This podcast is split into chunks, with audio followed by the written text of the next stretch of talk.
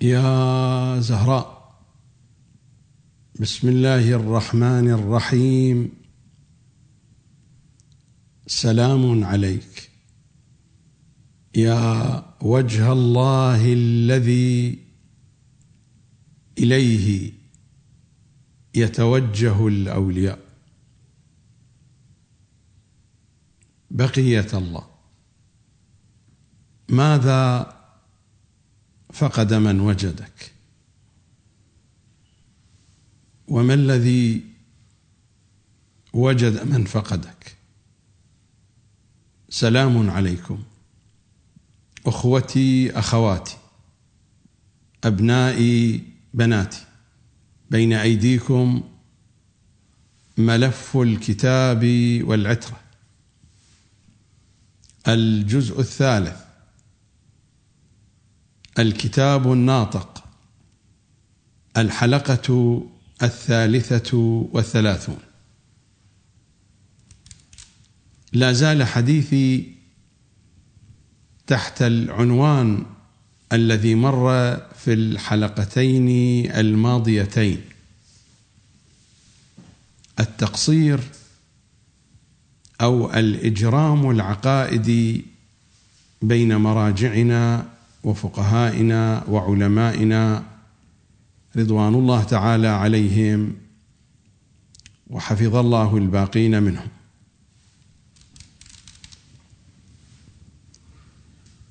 عرضت في الحلقتين الماضيتين جوانب من التقصير في حق محمد وآل محمد وبشكل واضح. من كتب كبار مراجعنا. عرضت بين أيديكم ما جاء في الكتب وعرضت نماذج من الفيديوهات والتسجيلات. لا أريد أن أكرر ما تقدم من حديث ولكنني أكمل في هذه الحلقة من حيث انتهى حديثي.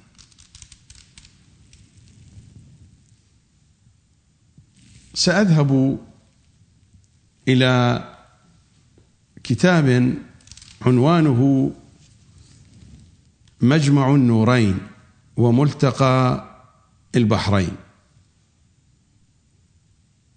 للشيخ أبي الحسن النجفي الرازي.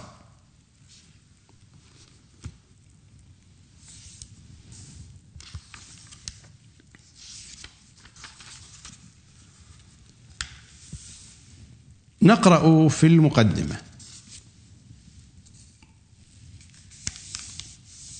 الحديث في هذه الحلقة في أجواء سيدتنا فاطمة الصديقة الكبرى صلوات الله وسلامه عليها. في المقدمة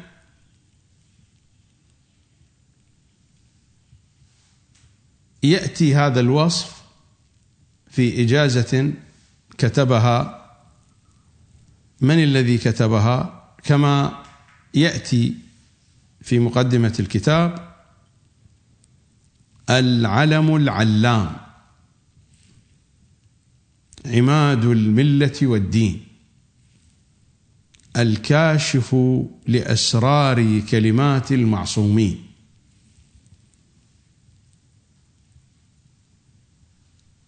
وعلى طريقة الأعاجم في التعبير الآية الله العظمى. الآية الله العظمى الفاضل الشرابياني قدس سره في إجازته له للمؤلف قدس سره.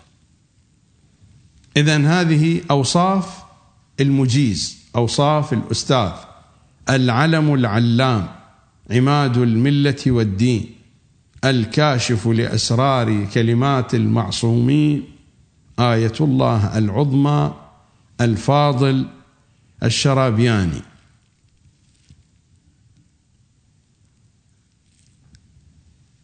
ماذا قال في إجازته لتلميذه؟ حتما هذه الأوصاف المتوفرة في الأستاذ ستنعكس على تلميذه. فماذا قال عن تلميذه؟ العالم العامل الكامل. نخبة العلماء العاملين وصفوة الفضلاء الكاملين. المولى المعتمد الشيخ الأجل. إلى أن يقول فإنه صرف أكثر عمره الشريف في التحصيل يعني في تحصيل. هذه إجازة في الاجتهاد ومشحونة بالأخطاء فيها الأخطاء التعبيرية واللغوية. فإنه صرف أكثر عمره الشريف في التحصيل في تحصيل المسائل الأصولية والقواعد الفرعية وحضر لدى الاساطين وتلقى المسائل بالبراهين وبلغ من رتبة الاجتهاد ما بلغ فهو صاحب القوة القدسية التي يقتدر بها من رد الفروع إلى أصولها. ونافذ الأحكام الذي لا يجوز رد حكمه كما نطقت به المرفوعة والمقبولة. فهو رد على الله فهو على حد الشرك بالله عز اسمه. مر الكلام بأن هذا الكلام إذا نسب إلى الفقهاء فهو افتراء على الإمام الصادق. وإذا كان الحكم هو حكم أهل البيت فإن الرد سيكون ردا على أهل البيت. هنا في الإجازة يقول ونافذ الأحكام الذي لا يجوز رد حكمه. رد حكمه المستند إلى أهل البيت أم المستند إلى نفسه؟ بحسب السياق المستند إلى نفسه. فنفس العملية عملية الافتراء ولكن قطعا من دون قصد. ويمكن أن يحمل الكلام على أنه يتحدث عن حكم صادر منه على أساس أخذه من منابع ومصادر المعصومين. هذه الأوصاف أوصاف الأستاذ وأوصاف التلميذ هذه موجودة بكثرة في جو المؤسسة الدينية. يوصف الأستاذ بالأوصاف الكذائية وهو يصف تلامذته بالأوصاف الكذائية ولكن حين نأتي إلى أرض الواقع لا نجد مصداقا ولا حتى واحد بالمئة من هذه الأوصاف. هذا الكتاب كما قلت مجمع النورين الطبعة الأولى المطبعة الهادي. في صفحة 33 وهو يتحدث عن خصائص الصديقة الكبرى. لاحظوا ماذا يتحدث وبأي سطحية. هذه السطحية تتناسب مع تلك الأوصاف. من يفهم الأمور بهذه السطحية؟ كيف يكون من إذا حكم ورد حكمه فهو رد على الله؟ ومنها من خصائص فاطمة أنها علمت ما لم يعلمه علي.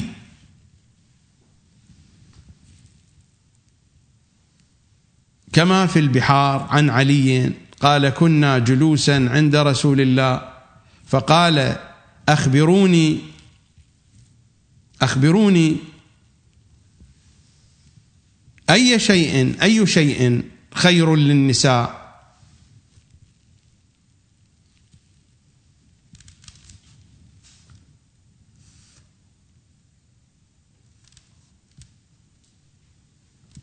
يبدو العبارة فعينا ولكن الكتابة هنا خاطئة. فعيينا بذلك يعني عجزنا عن الجواب. فعيينا بذلك كلنا حتى تفرقنا. فرجعت إلى فاطمة فأخبرتها الذي قال لنا رسول الله وأن ليس أحد منا علمه ولا عرفه. فقالت ولكني أعرفه. خير النساء الا يرين الرجال ولا يراهن الرجال. فرجعت إلى رسول الله فقلت يا رسول الله سألتنا أي شيء خير للنساء وخير لهن أن لا يرين الرجال ولا يراهن الرجال؟ قال من أخبرك فلم تعلمه وأنت عندي؟ قلت فاطمة فأعجب ذلك رسول الله وقال إن فاطمة بضعة مني. من هنا يستنبط هذا العلم العلام أنها علمت ما لم يعلمه علي. أنا أعتقد هذه سذاجة منقطعة النظير. مثل هذه الروايات ومثل هذه الأحاديث يوجد الكثير والكثير والكثير. كيف تفهم الأحاديث بهذه الطريقة؟ وهكذا يوصف بأنه العالم العامل الكامل نخبة العلماء العاملين وصفوة الفضلاء الكاملين المولى المعتمد الشيخ الأجل فإنه صرف أكثر عمره الشريف في تحصيل المسائل الأصولية والقواعد الفرعية. هي هذه نتيجتها. صرف أكثر عمره. وحضر لدى الأساطين وتلقى المسائل بالبراهين. وبلغ من رتبة الاجتهاد ما بلغ فهو صاحب القوة القدسية. التي يقتدر بها من رد الفروع إلى أصولها ونافذ الأحكام. الذي لا يجوز رد حكمه كما نطقت به المرفوعة والمقبولة فهو رد على الله فهو على حد الشرك بالله. يعني هذه الأوصاف وهذا العمر الذي قضاه في دراسة الأصول والفروع هي هذه النتيجة. هذا الفهم السطحي والساذج. أنا ما عندي مشكلة مع المؤلف ولا عندي مشكلة مع الكتاب. إنما جئت بهذا مثالا للذي يجري في حوزاتنا العلمية.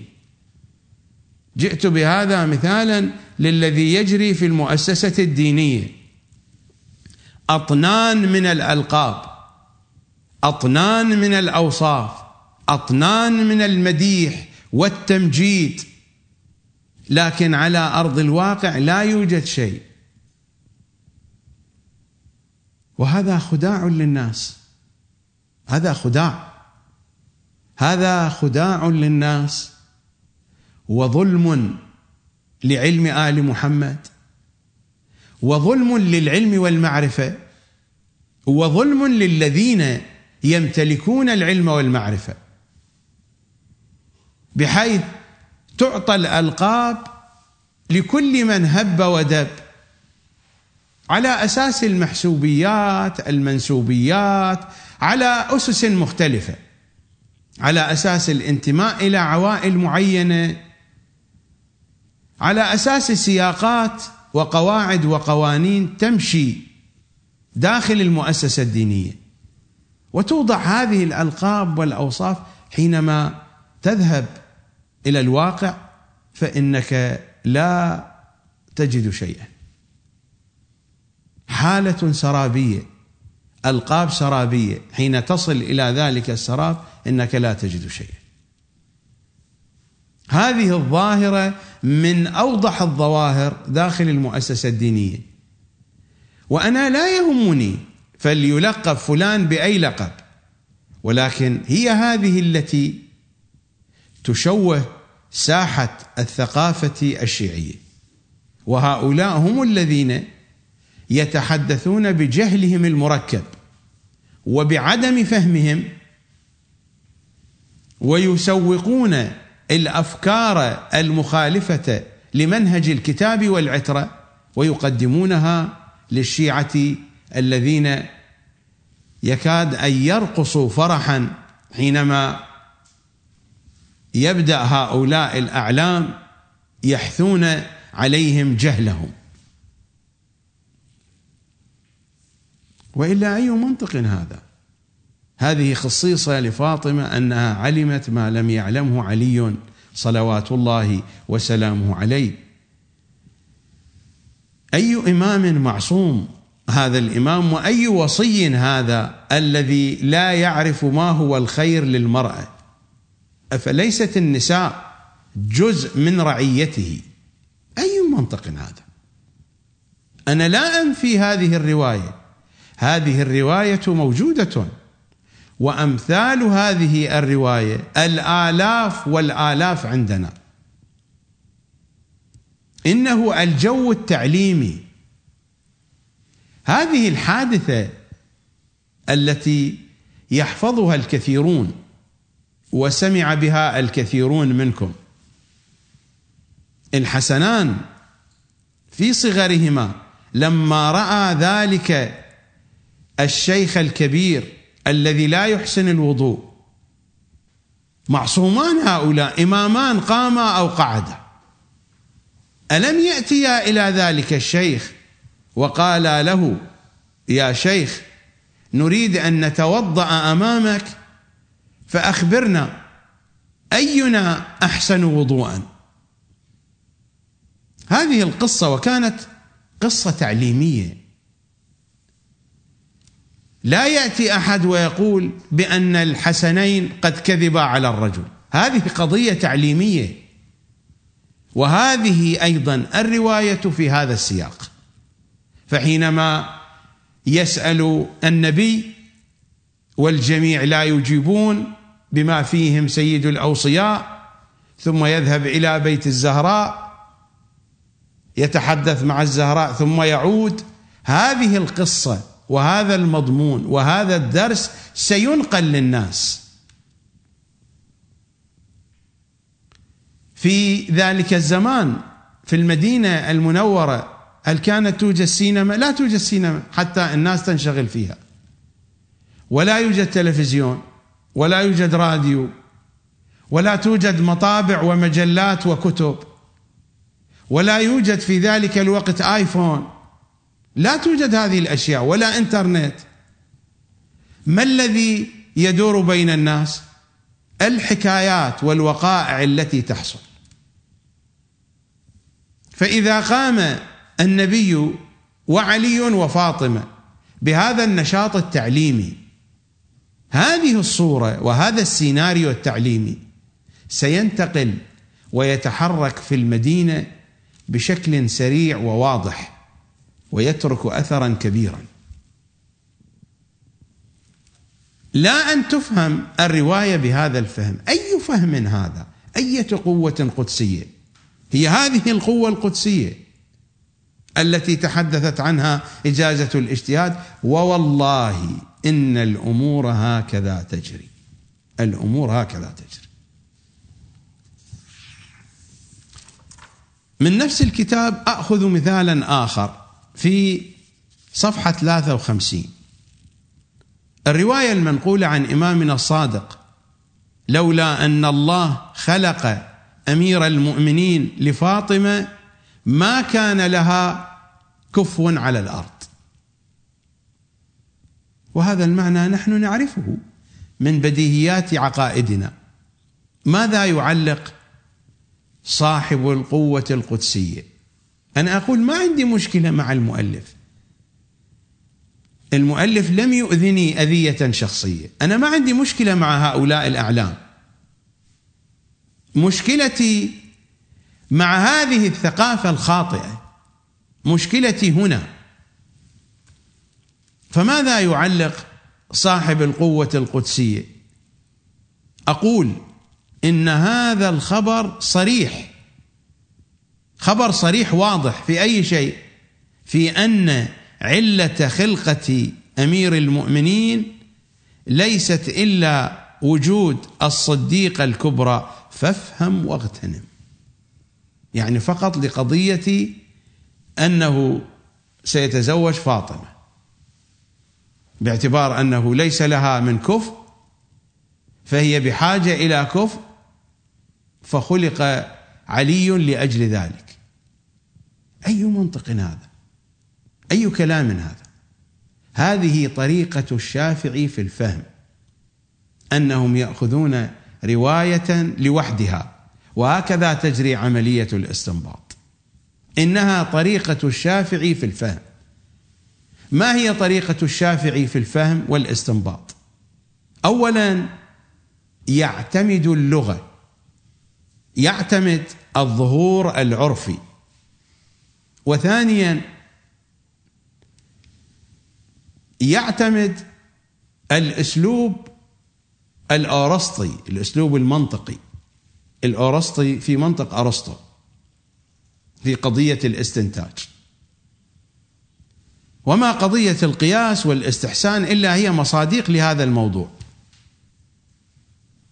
وثالثا يأخذ الأحاديث على أنها وحدات منفصلة. دون أن تكون هناك مجاميع مترابطة في شبكة واحدة متواصلة ومتسلسلة. هذه هي الطريقة التي يتعامل بها فقهاؤنا وعلماؤنا في استنباط الأحكام وفي فهم الأحاديث. ولذلك هذه السذاجة الواضحة جدا. ماذا يعلق؟ يقول فافهم واغتنم لأن هذا المقام من مزاليق الأقدام. عصمنا الله بقوة الإيمان. على أي شيء؟ على هذه المعاني السطحية التافهة. أشخاص لا يمتلكون العمق والفهم توضع لهم هذه الألقاب. معلومات سطحية ساذجة تتعارض مع بديهيات الأصول والقواعد العقائدية في ثقافة أهل البيت يقال لها بأنها من الأفكار والمفاهيم العميقة العالية. القضية لا تقف عند هذين المثالين. الكتاب مشحون والقضية لا تقف عند هذا الكتاب. المكتبة الشيعية مشحونة بمثل هذا الكتاب. والقضية لا تقف عند هذه الكتب فقط المؤسسة الدينية ملأى بشخصيات ليست لهم كتب ولكنهم من هذا الطراز. توضع لهم الألقاب والألقاب والألقاب وهم فارغو المحتوى. وحينما تتضاعف ألقابهم يصبحون هم الأعلم هم الأرقى هم الأفضل. وحينئذ يعبثون ما يريدون أن يعبثوا بواقع الأمة. وهذا هو الذي يجري ليس فقط في هذا المقطع الزماني على طول الخط. القضية هكذا. هذا كتاب آخر وهو كتاب المراقبات للعارف الكبير العالم العامل والفقيه الكامل آية الله الزاهرة وحجته الباهرة. الميرزا جواد أغا الملكي التبريزي.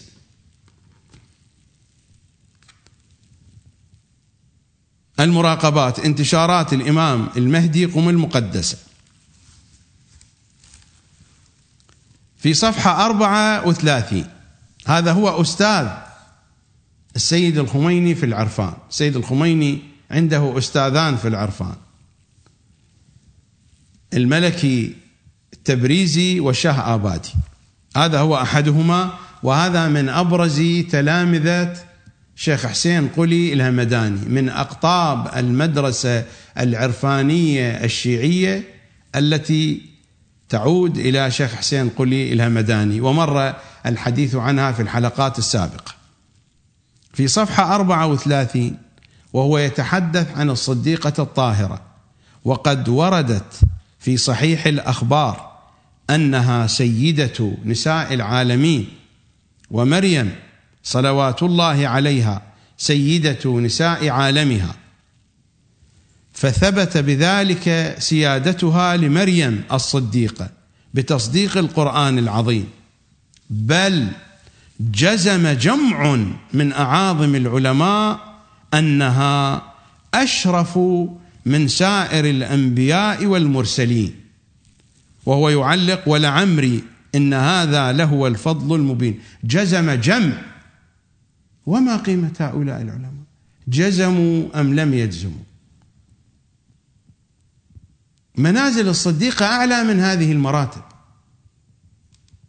هنا هو يظهر هذه منقبة للصديقة الكبرى. بل جزم جمع من أعاظم العلماء أنها أشرف من سائر الأنبياء والمرسلين. هم من؟ هؤلاء العلماء أعاظم العلماء. أليس الخلق قطعت وفطمت عقولهم عن المعرفة فهم لا يعرفون قدرها ومنزلتها؟ منزلتها نأخذها من أحاديثهم وأحاديث أهل البيت ذكرت لها منازل أعلى وأعلى بكثير من هذه المنزلة التي تحدثوا عنها.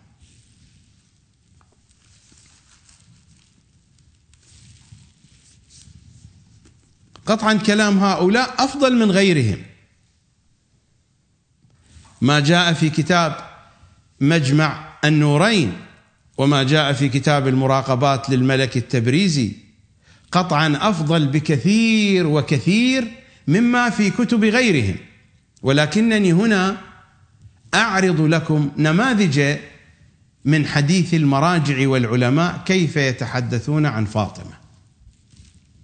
هذا هو تفسير الميزان. الميزان التفسير المعروف للعلامة الطباطبائي دار الكتب الإسلامية وهذا هو الجزء الثالث. في صفحة 205 في ذيل الآية واصطفاك على نساء العالمين. الخطاب لمن؟ لمريم. واصطفاك على نساء العالمين. ماذا يقول السيد الطباطبائي؟ واما ما قيل انها مصطفات على نساء عالم عصرها فإطلاق الآية يدفعه. هو من الذي قال؟ رسول الله الذي قال. القرآن هو قرآن رسول الله ورسول الله هو الذي قال بأن مريم سيدة نساء عصرها سيدة نساء عالمها وأن فاطمة هي سيدة نساء العالمين على الإطلاق. ماذا يقول العلامة الطباطبائي وأما ما قيل يعني قول رسول الله إنها مصطفات على نساء عالم عصرها. يقول هذا الكلام غير صحيح. فإطلاق الآية يدفعه. يقول الآية مطلقة. واصطفاك على نساء العالمين أيها السيد الطباطبائي من الذي قال ذلك؟ الذي قال ذلك رسول الله صلى الله عليه وآله. ولكن هذه العقول المشحونة بفكر ابن عربي. هذا منطق ابن عربي. هذا المنطق هو منطق ابن عربي. لأننا إذا رجعنا إلى الفتوحات المكية سنجد بأن ابن عربي يقول بأن أفضل النساء على الإطلاق مريم وآسيا ولا ذكر لفاطمة. هذا الموجود في الفتوحات المكية. والسيد الطباطبائي ماذا يقول؟ أنه لم يأتي أحد في الإسلام من علماء الإسلام بأجمعهم لم يأتوا بسطر واحد مما جاء به ابن عربي. هذا هو الفكر المنحرف الذي أتحدث عنه. وكيف أن فكر الشافعي وكيف أن فكر ابن عربي وكيف أن فكر سيد قطب اخترق ساحة الثقافة الشيعية.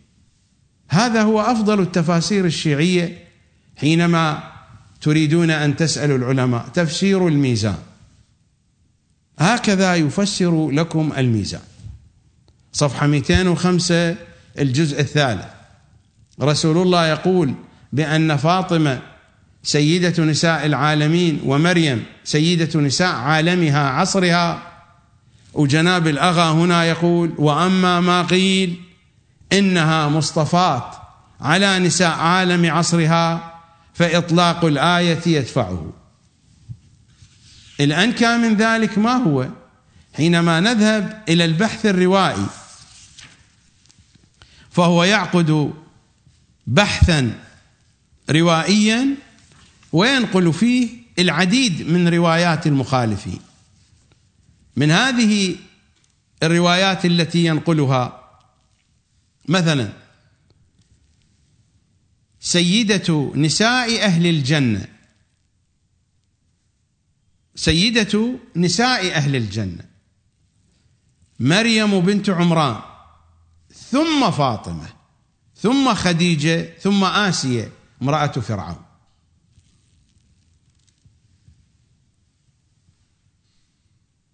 أربع نسوة سادات عالمهن.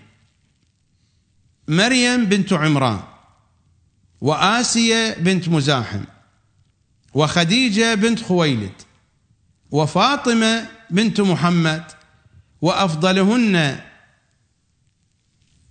عالما فاطمة. يعني فاطمة ليست سيدة نساء العالمين وإنما سيدة نساء عالمها. ولكن عالم فاطمة هو أفضل من بقية تلك العوالم.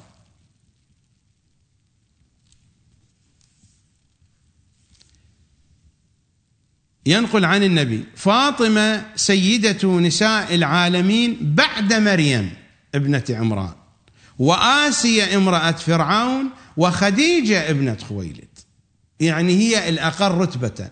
وأمثال هذه الروايات مثل هذه الروايات المفروض أن لا تنقل. أولا هي من كتب المخالفين. وثانيا حتى لو افترضنا أن بعضا من هذه الروايات توجد في كتبنا. لو افترضنا هذه الفرضية فهذه الروايات مردودة. هذه الروايات مردودة بلسان المدارات بلسان الموافقة للخاصم. هذه الروايات نحن لا نقبلها. لو فرضنا أنها صدرت مئة بالمئة عن المعصوم المعصوم هو أمرنا بذلك. وضع لنا قواعد للفهم. هذا هو تفسير الميزان.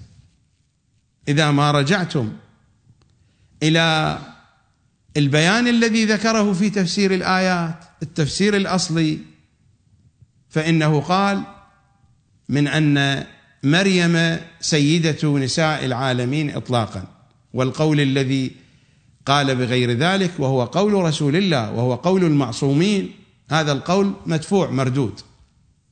ثم ذهبنا إلى البحث الروائي فأورد العديد من الروايات التي تجعل فاطمة هي الاقل رتبة.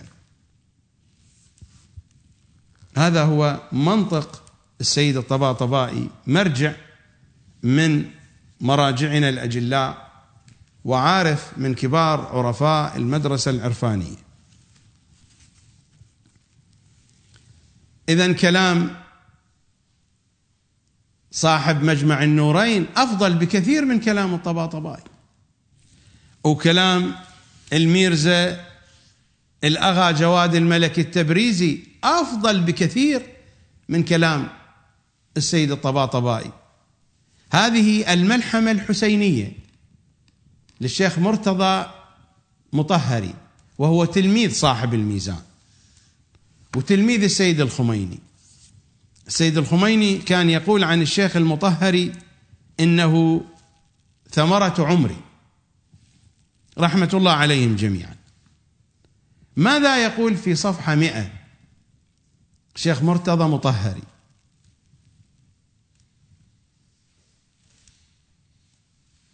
نحن إذا ما قرأنا وطالعنا الوجه النوراني للتأريخ الحسيني نحن إذا ما قرأنا وطالعنا الوجه النوراني للتأريخ الحسيني فإننا عند ذلك نتمكن من الاستفادة من الوجه الرثائي للواقعه وإلا فإن الوجه الرثائي لوحده لا فائدة تذكر منه فهل تتصورون أن الحسين بن علي جالس بانتظار من يأتي ليشفق عليه؟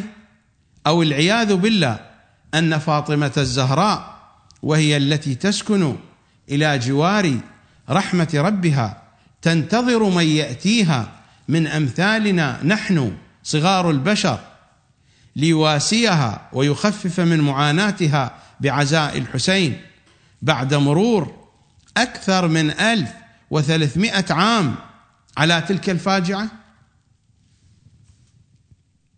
هل هذا الكلام يناسب أن يذكر بخصوص سيدة نساء العالمين صلوات الله وسلامه عليها أن فاطمة الزهراء وهي التي تسكن إلى جوار رحمة ربها تنتظر من يأتيها من أمثالنا. نحن صغار البشر ليواسيها ويخفف من معاناتها.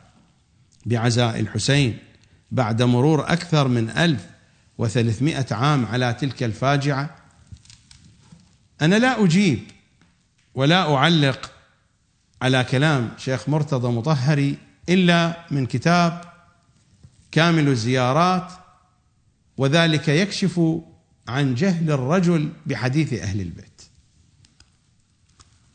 هو الفيلسوف العارف الأصولي المفسر المفكر المجتهد الفاضل العلامة كل هذه الألقاب وغيرها لا شأن لي بها.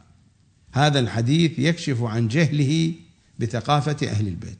صلوات الله وسلامه عليه. هذا هو كامل الزيارات. الرواية عن زرارة عن إمامنا الصادق. كامل الزيارات هذا الذي بين يدي الناشر مكتبة الصدوق والحديث. رقمه ستة بدايته صفحة 83 موطن الحاجة في صفحة 84 عن زرارة عن إمامنا الصادق. وما من عين أحب إلى الله ولا عبرة من عين بكت ودمعت عليه على الحسين. وما من باك يبكيه إلا وقد وصل فاطمة وأسعدها عليه. أين هذا المنطق؟ من هذا المنطق ماذا اسميه المنطق السفيه ماذا أسمي هذا المنطق؟ هذا هو منطق إمامنا الصادق. وما من عين أحب إلى الله ولا عبره من عين بكت ودمعت عليه وما من باك يبكي ما من باك يبكي إلا وقد وصل فاطمة وأسعدها عليه ووصل رسول الله وأدى حقنا إلى آخر الحديث. الرواية الأخرى عن أبي بصير عن إمامنا الصادق صلوات الله وسلامه عليه. ثم قال لي يا أبا بصير أما تحب أن تكون في من يسعد فاطمة؟ فبكيت حين قالها فما قدرت على النطق وما قدر على كلامي من البكاء. كان الإمام يبكي وأبو بصير يبكي. الحديث طويل لا مجال لقراءته. هذه أحاديث طويلة. الأئمة يتحدثون فيها عن التواصل بالحزن والبكاء والمدامع مع الصديقة الكبرى. يا أبا بصير أما تحب أن تكون في من يسعد فاطمة؟ فبكيت حين قالها. فما قدرت على النطق وما قدر على كلامي من البكاء. أين هذا المنطق؟ من هذا المنطق الذي مر علينا في الملحمة الحسينية صفحة مئة.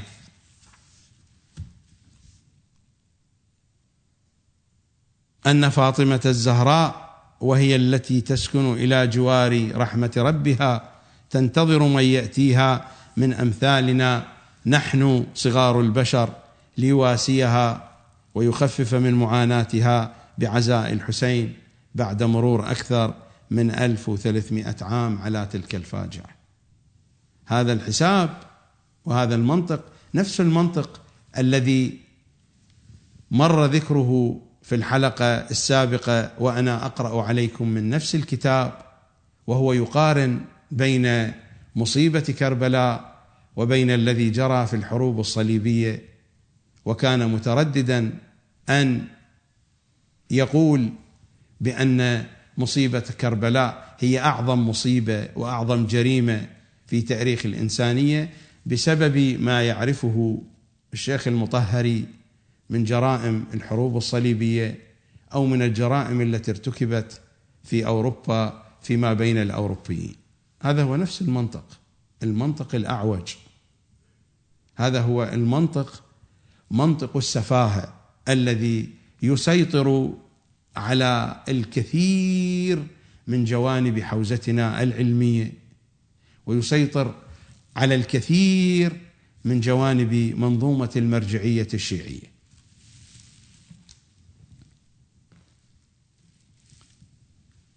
نذهب إلى فاصل.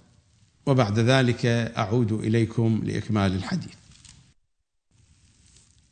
سؤال يوجه إلى سيدنا الخوئي رحمة الله عليه.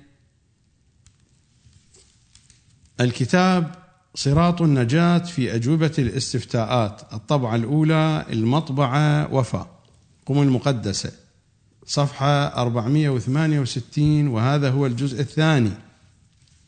رقم السؤال بحسب هذه الطبعة 1607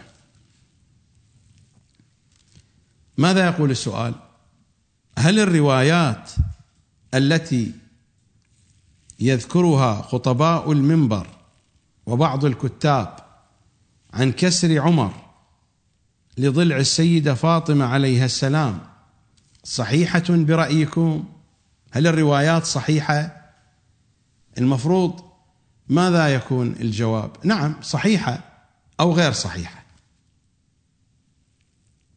ماذا أجاب السيد الخوئي؟ ذلك مشهور معروف. يعني لو كانت هذه الروايات صحيحة في نظره هل يقول ذلك مشهور معروف؟ هو نوع من التلاعب في الألفاظ وهذا شائع في أجوبة العلماء فتكون الأجوبة تجاري الذوق العام. السؤال واضح. أعيد عليكم قراءة السؤال. هل الروايات التي يذكرها خطباء المنبر وبعض الكتاب عن كسر عمر لضلع السيدة فاطمة عليها السلام صحيحة برأيكم؟ إذا كانت صحيحه فإما يقول نعم أو يقول صحيحه وإذا لم يعتقد بصحتها فيقول إنها ليست صحيحة ولكنه هكذا أجاب. ذلك مشهور معروف والله العالم. مشهور ومعروف بين من؟ مشهور ومعروف في الوسط الشيعي. لكن هل أن علماء الشيعة يقبلون ذلك؟ لا. علماء الشيعة لا يقبلون ذلك. إذا أردنا أن نتتبع كلماتهم الأعم الأغلب لا يقبلون ذلك.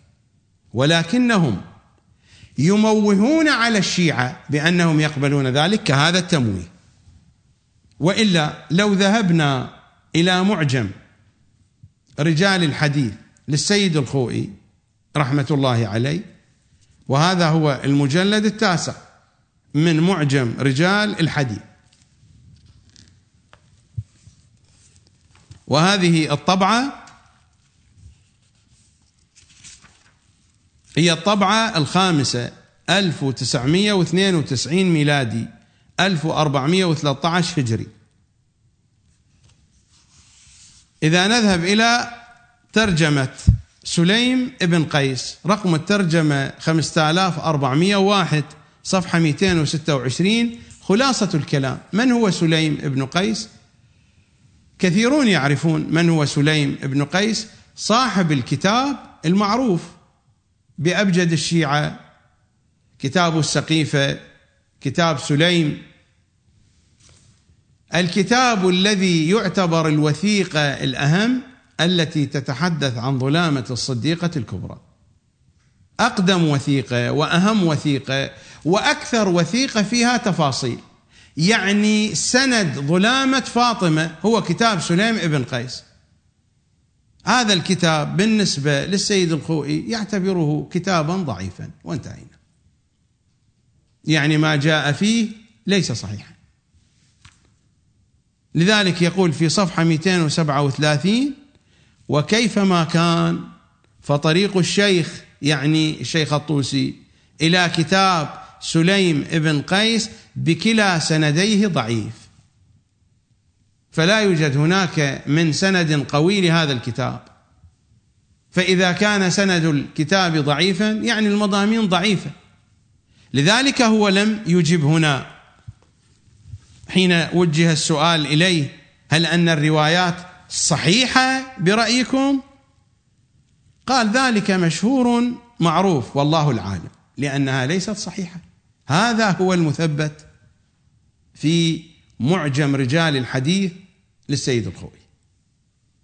فهذه الروايات بحسب قذارات علم الرجال روايات ضعيفة ليست صحيحة. وهذا هو الواضح والمبين في كتاب معجم رجال الحديث. لذلك هذه الإجابة إجابة تمويهية. ذلك مشهور معروف. مشهور ومعروف عند من؟ مشهور ومعروف في الوسط الشيعي. أما بين العلماء لا نستطيع أن نقول ذلك. فإن أكثر العلماء يثبتون هذا المضمون. من أن عمر جاء ليحرق الدار فقيل له فاطمة في الدار فقال وإن وينقطع البث المباشر. إلى هنا ينقطع البث. هذا هو الموجود في كتب علمائنا. أن ابن الخطاب جاء بقبس يهدد أن يحرق بيت فاطمة فقيل إن في الدار فاطمة فقال وإن؟ وينتهي الكلام. ذلك مشهور معروف والله العالم وكلام حسن من السيد الخوئي وإن كان فيه تمويه. بالقياس إلى أولئك الذين من تلامذته ينكرون الواقعة ويشككون فيها. ومع سيدنا الخوئي في أجواء فاطمة. هذا كتابه المباني في شرح العروة الوثقى وهو تقرير أبحاثه الذي كتبه ولده السيد محمد تقي الخوئي. هذا هو كتاب النكاح المباني في شرح العروة الوثقى النكاح تقرير السيد محمد تقي الخوئي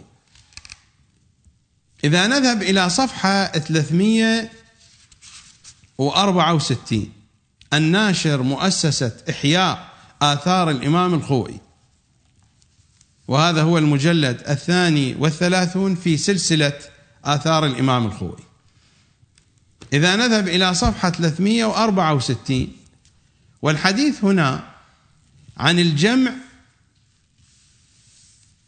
بين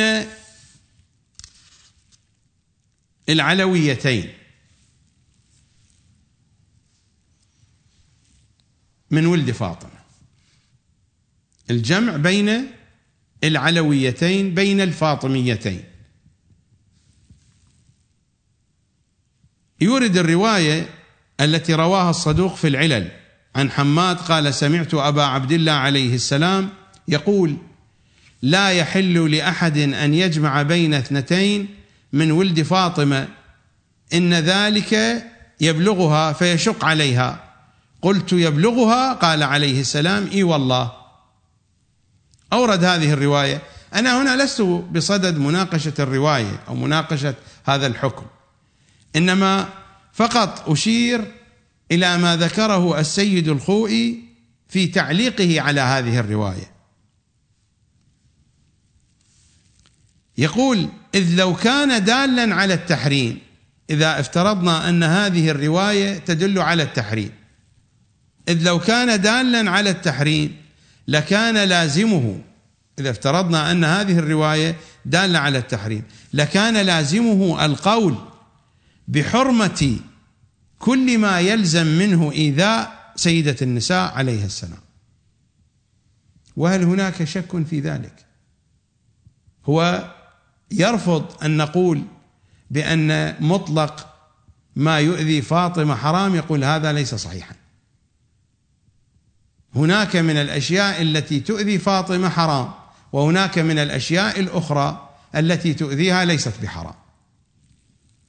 إذ لو كان دالا على التحريم لكان لازمه القول. بغض النظر هذه الرواية دالة على التحريم أم لم تكن دالة على التحريم؟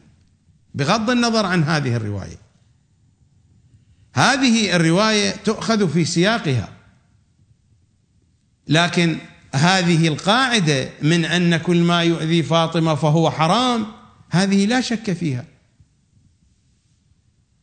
من آذى فاطمة آذى رسول الله صلى الله عليه وآله.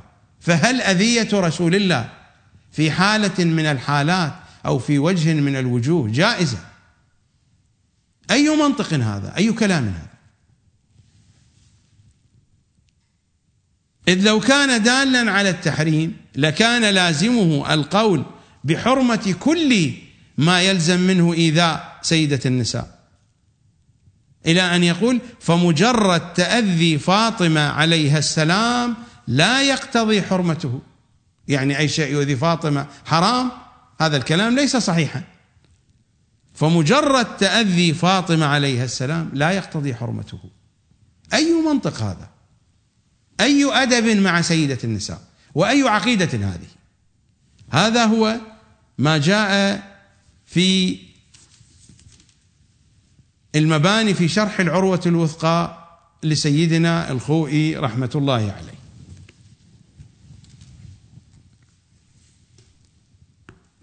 فمن تضعيف لأهم سند يثبت ظلامة فاطمة مر علينا في معجم رجال الحديث.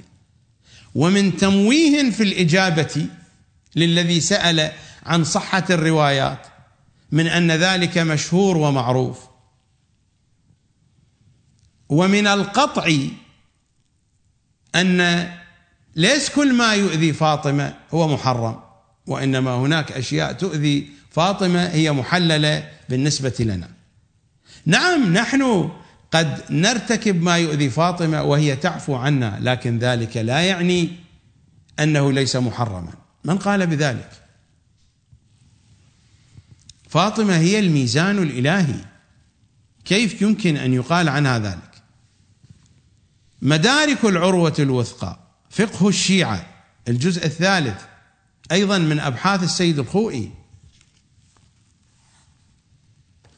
رحمة الله عليه صفحة 138 139 وقد مرت الإشارة إلى هذا الكلام في الحلقات السابقة ولكنني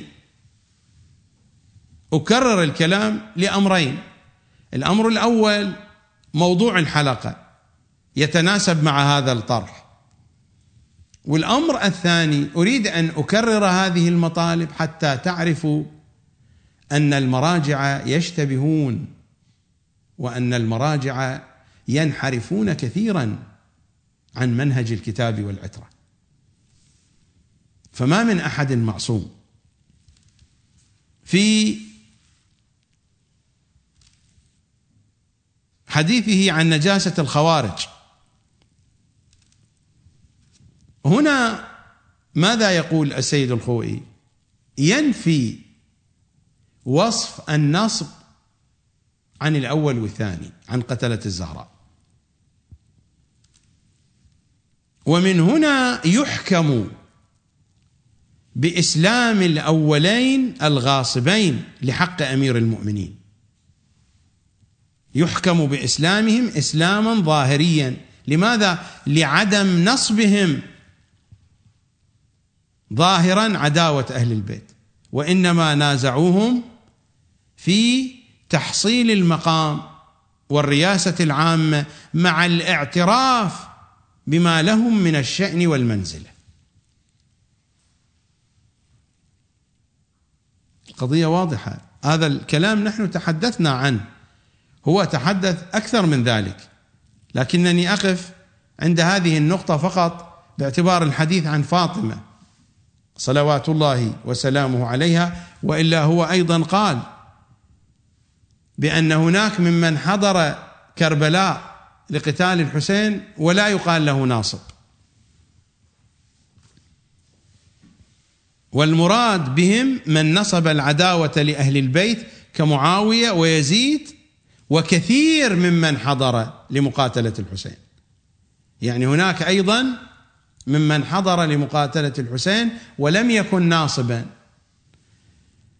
واضح يعني الاضطراب في القول وواضح الابتعاد كثيرا عن منهج أهل البيت وعن ذوق الإمام الصادق. القضية واضحة.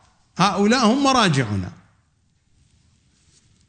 لكنني أقف عند هذه النقطة باعتبار الحديث عن فاطمة وحين يكون الحديث عن فاطمة فلا بد أن يأتي الحديث عن ظلامتها. وحين يأتي الحديث عن ظلامتها فلا بد من الحديث عن قتلتها. فهكذا يقول السيد الخوئي ومن هنا يحكم بإسلام الأولين الغاصبين لحق أمير المؤمنين. لذا أحد تلامذته يرد عليه. السيد تقي الطباطبائي القمي في كتابه مباني منهاج الصالحين وهذا هو الجزء الثالث في صفحة 250 ومن الغريب ما عن سيدنا الأستاذ على ما في التقرير ومن هنا يحكم بإسلام الأولين الغاصبين إلى آخر الكلام. يعلق فإنا نسأل من سيدنا الأستاذ أي عداوة أعظم من الهجوم إلى دار الصديقة هو الهجوم على دار الصديقة المفروض. من الهجوم إلى دار الصديقة وإحراق بابها وضرب الطاهرة الزكية وإسقاط ما في بطنها إلى آخر الكلام. الكلام واضح. أنا ما عندي وقت أن أعلق على كل التفاصيل. تلاحظون بين يدي كتب كثيرة أريد أن أمر عليها مرورا سريعا. أعرض بين أيديكم ما هو الذي كتب وما الذي يدور في كواليس المؤسسة الدينية وفي بطون كتبها.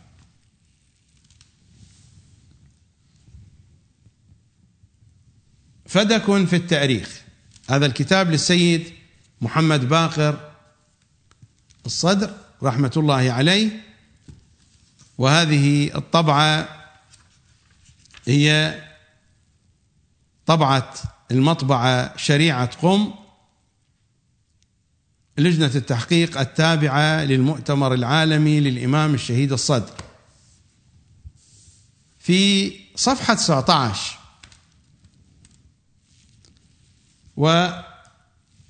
والحديث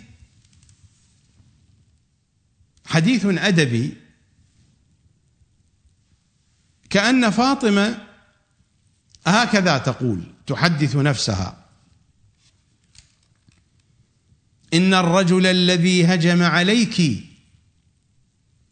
في بيتك المكي الذي أقامه النبي مركزا لدعوته.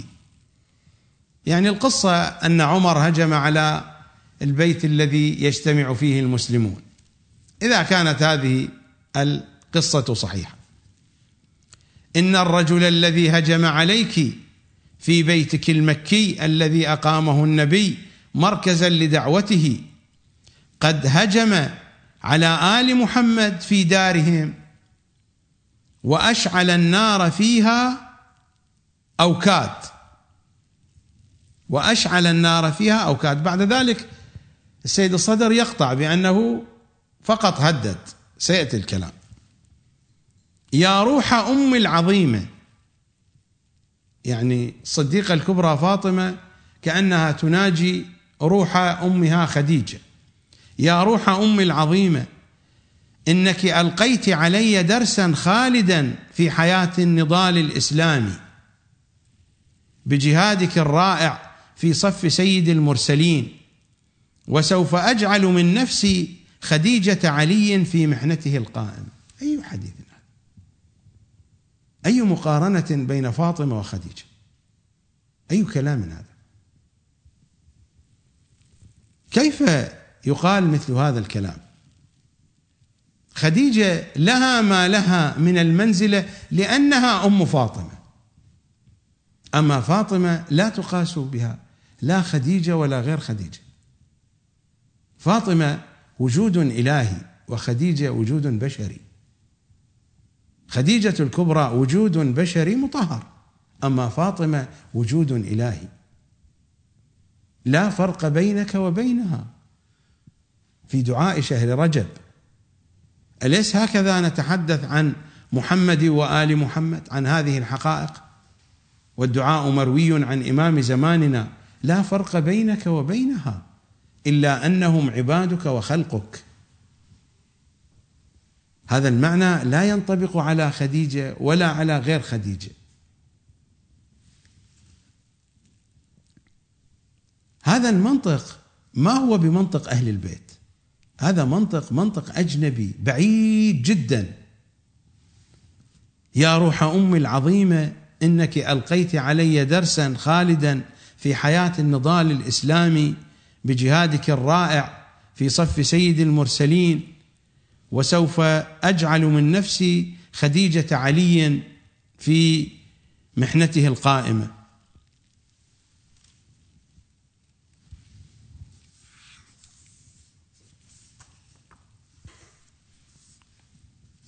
هو السيد الشهيد محمد باقر الصدر في صفحة 38 هو يتحدث عن نفسه.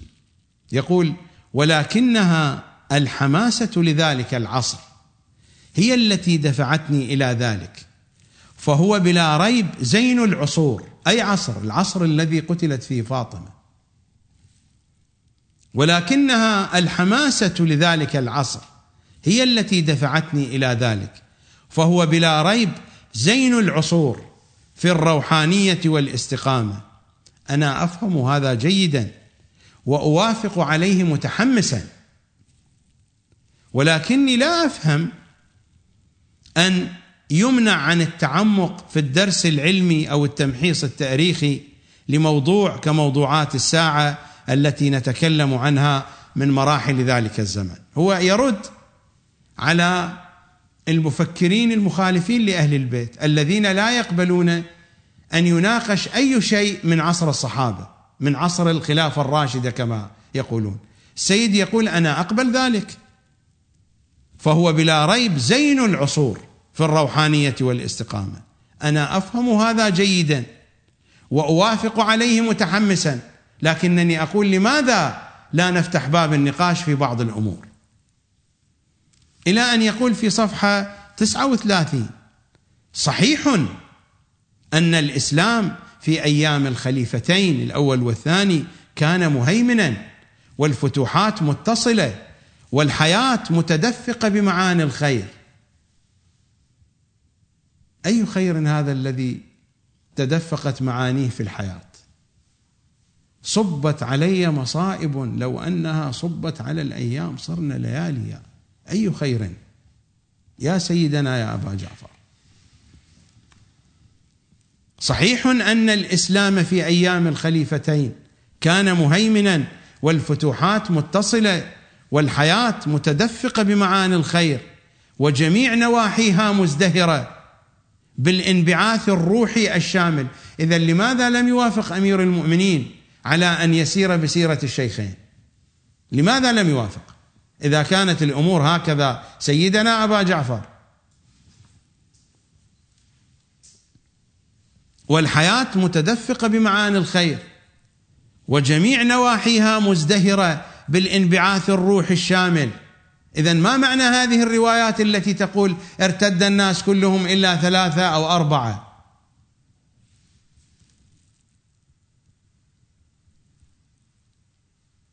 وجميع نواحيها جميع نواحي الحياة مزدهرة بأي شيء بالانبعاث الروح الشامل واللون القرآني المشع. أي لون قرآني مشع؟ وهم قد عزلوا الكتاب عن العترة. ولكن هل يمكن أن نقبل أن التفسير الوحيد لهذا وجود الصديق أو الفاروق على كرسي الحكم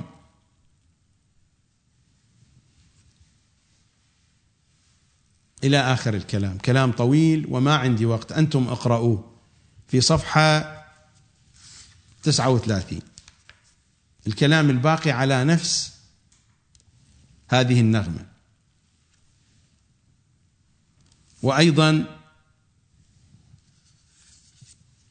الكلام هو هو في صفحة 42 لا مجال لقراءة كل كلام. ثم في صفحة 48 الحديث عن فشل الصديقة الطاهرة في مشروعها.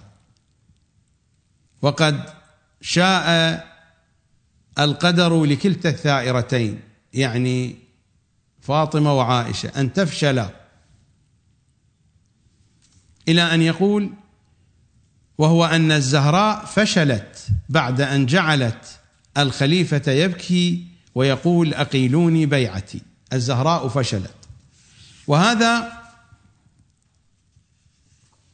يتردد أيضا في محل آخر في صفحة 96 وقد فشلت الحركة الفاطمية بمعنى ونجحت بمعنى آخر. فشلت لأنها لم تطوح بحكومة الخليفة. في زحفها الأخير الخطير الذي قامت به في اليوم العاشر من وفاة النبي صلى الله عليه وآله. هل يمكن أن يوصف المشروع الفاطمي بالفشل؟ وهل يمكن أن المعصوم صلوات الله وسلامه عليه يتحرك باتجاه من الاتجاهات والنتيجة تكون فاشلة. نعم أنا أفشل أنتم تفشلون. السيد محمد باقر الصدر يفشل كما فشل مشروعه ولست أنا الذي أقول. هو يقول بأن مشروعه قد فشل.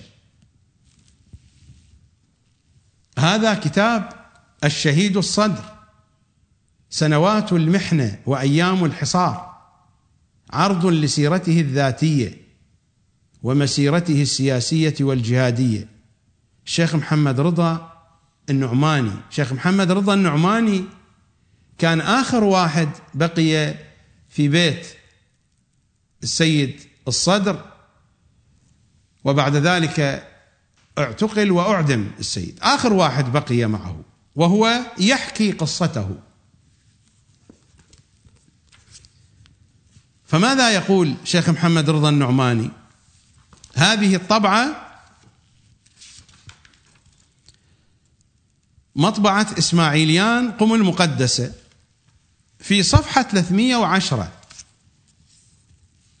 هناك عنوان موجود في صفحة 308 القيادة النائبة.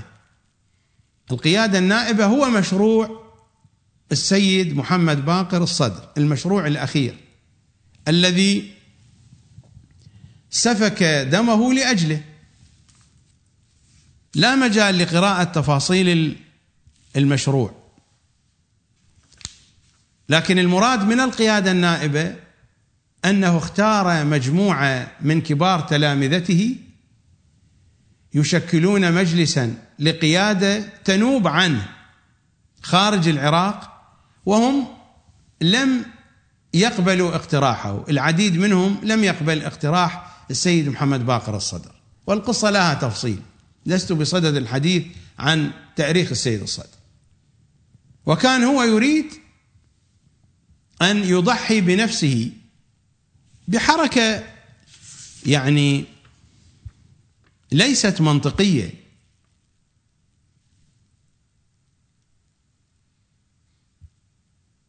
بحيث أنه يخرج إلى الصحن الشريف ويخطب خطابا ويعلن للناس أسماء القيادة النائبة ويدفع السلطات إلى أن تقتله في الصحن الشريف. على أي حال أنا لا شأن لي بتفاصيل هذا الأمر. ولكن ما الذي جرى؟ في صفحة 310 شيخ محمد رضا النعماني ماذا يقول؟ وفشل هو يقول لست أنا. هذا كلامه. وفشل. مشروع القيادة النائبة وأصابت السيد الشهيد خيبة أمل قاتلة وهم دائم فتدهورت صحته وأصيب بانهيار صحي وضعف بدني حتى كان لا يقوى على صعود السلم إلا بالاستعانة بي وظهرت على وجهه علامات وحالات لا أعرف كيف أعبر عنها. قلت لسماحته سيدي لماذا هذا الهم والحزن والاضطراب؟ فماذا قال؟ لقد تبددت فقال لقد تبددت كل التضحيات والآمال. المشروع فاشل. كما قال شيخ محمد رضا النعماني وفشل مشروع القيادة النائبة. نعم مشروع السيد الصدر مشروع فاشل فشل. هم يقولون لست أنا. هذا كلام شيخ محمد رضا النعماني لأنني أعتقد أن الكثير من المتعصبين للسيد الصدر سيرفضون هذا الكلام. لست أنا الذي أقول. شيخ محمد رضا النعماني هو الذي يقول في كتابه بأن المشروع قد فشل والسيد الصدر هو الذي يؤيد هذه الحالة. عمليا التغيرات التي حصلت على صحته وعلى جسده. وهو الذي قال أنه تبددت كل التضحيات والآمال. فالقول بأن مشروع فاطمة قد فشل هذا قول فاشل وهذا يدل على فشل في المعرفة ويدل على فشل في العقيدة. هذا فشل في المعرفة وفشل في الاعتقاد. أنا فاشل أنت فاشل السيد الصدر فاشل المراجع فاشلون الحركة الإسلامية فاشلة. والدليل على فشل المؤسسة الدينية هو الحال الذي نحن فيه. المؤسسة الدينية مؤسسة فاشلة. أنا فاشل أنتم فاشلون. الواقع الشيعي فاشل نعم. ولكن فاطمة ليست فاشلة. لا يمكن أن يكون هذا. هذه فاطمة. لا يمكن أن يوصف فعلها أو أن يوصف قولها بالفشل.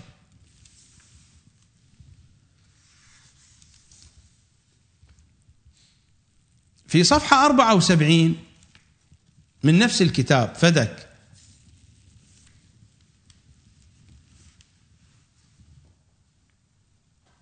يقول سيرة الخليفة وأصحابه مع علي التي بلغت من الشدة أن عمر هدد بحرق بيته وإن كانت فاطمة فيه.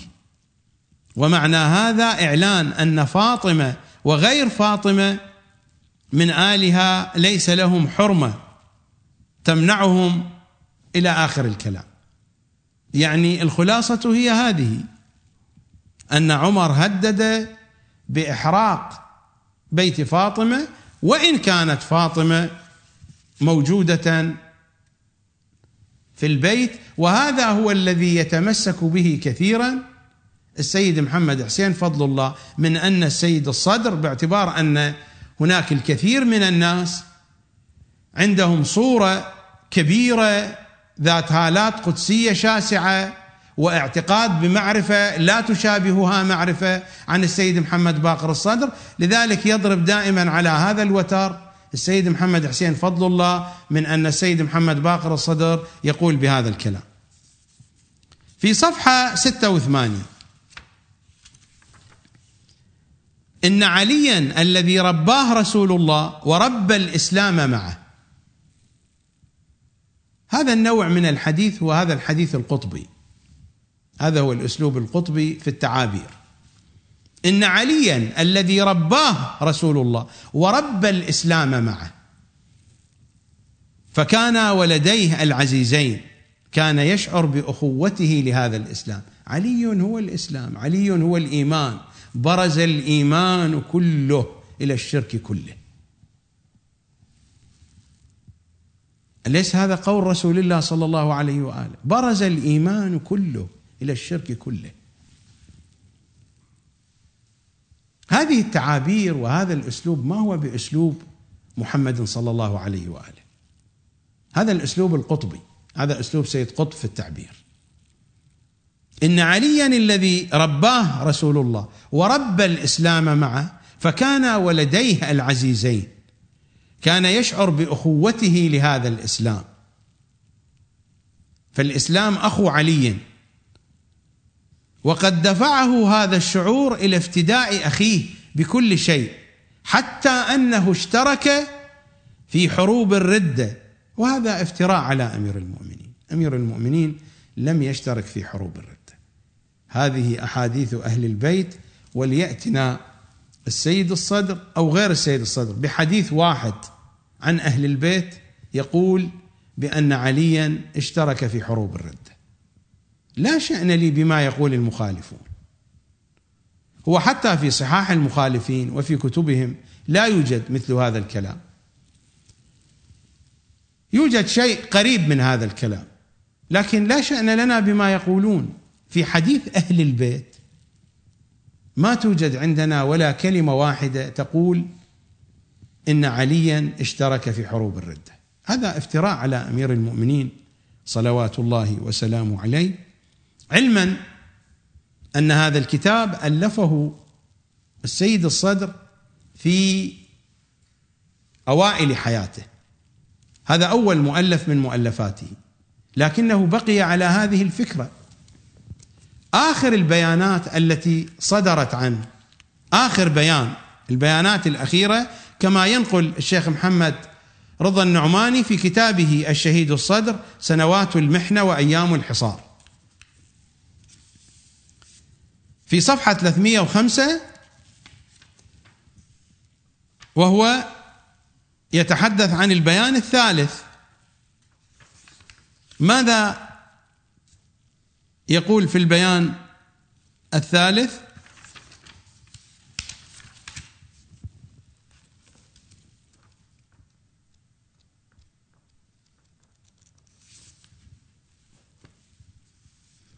صفحة 305 وأريد أن أقولها لكم.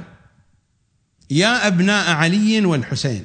هذا البيان الذي كتبه السيد محمد باقر الصدر يخاطب فيه الشعب العراقي. وأريد أن أقولها لكم. يا أبناء علي والحسين وأبناء أبي بكر وعمر إن المعركة ليست بين الشيعة والحكم السني. يشير إلى حكم صدام.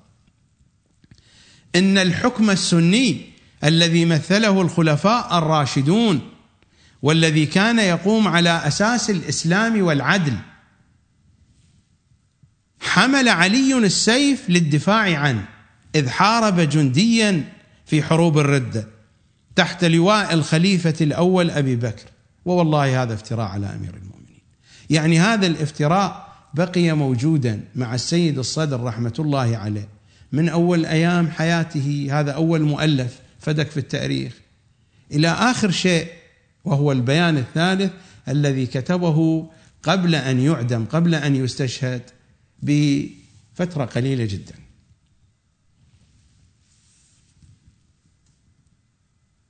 حمل علي السيف للدفاع عنه إذ حارب جنديا في حروب الردة تحت لواء الخليفة الأول أبي بكر.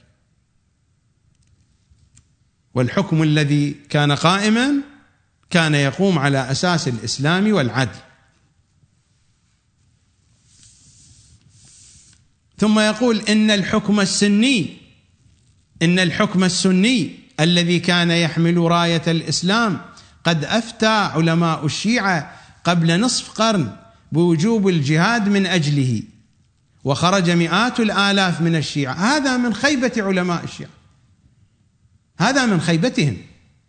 حين وقفوا مع الحكم الناصبي لو رجعنا ودرسنا تلك الفترة وتلك المواقف لظهرت الكثير والكثير من الاشتباهات والفضائح وظهر الكثير من الجهل. إن الحكم السني الذي كان يحمل راية الإسلام قد أفتى علماء الشيعة قبل نصف قرن بوجوب الجهاد من أجله وخرج مئات الآلاف من الشيعة وبذلوا دمهم رخيصا من أجل الحفاظ على راية الإسلام ومن أجل حماية الحكم السني الذي كان يقوم على أساس الإسلام.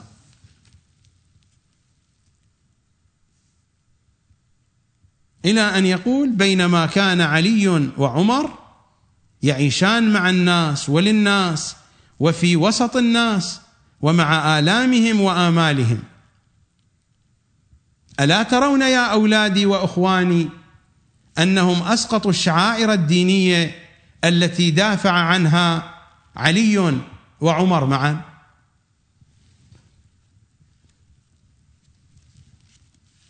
هذا هو المنطق المنافر لمنطق أهل البيت. أنا أسألكم هذا منطق الرحمن أم منطق شيطاني؟ أنتم احكموا. لا شأن لكم بي.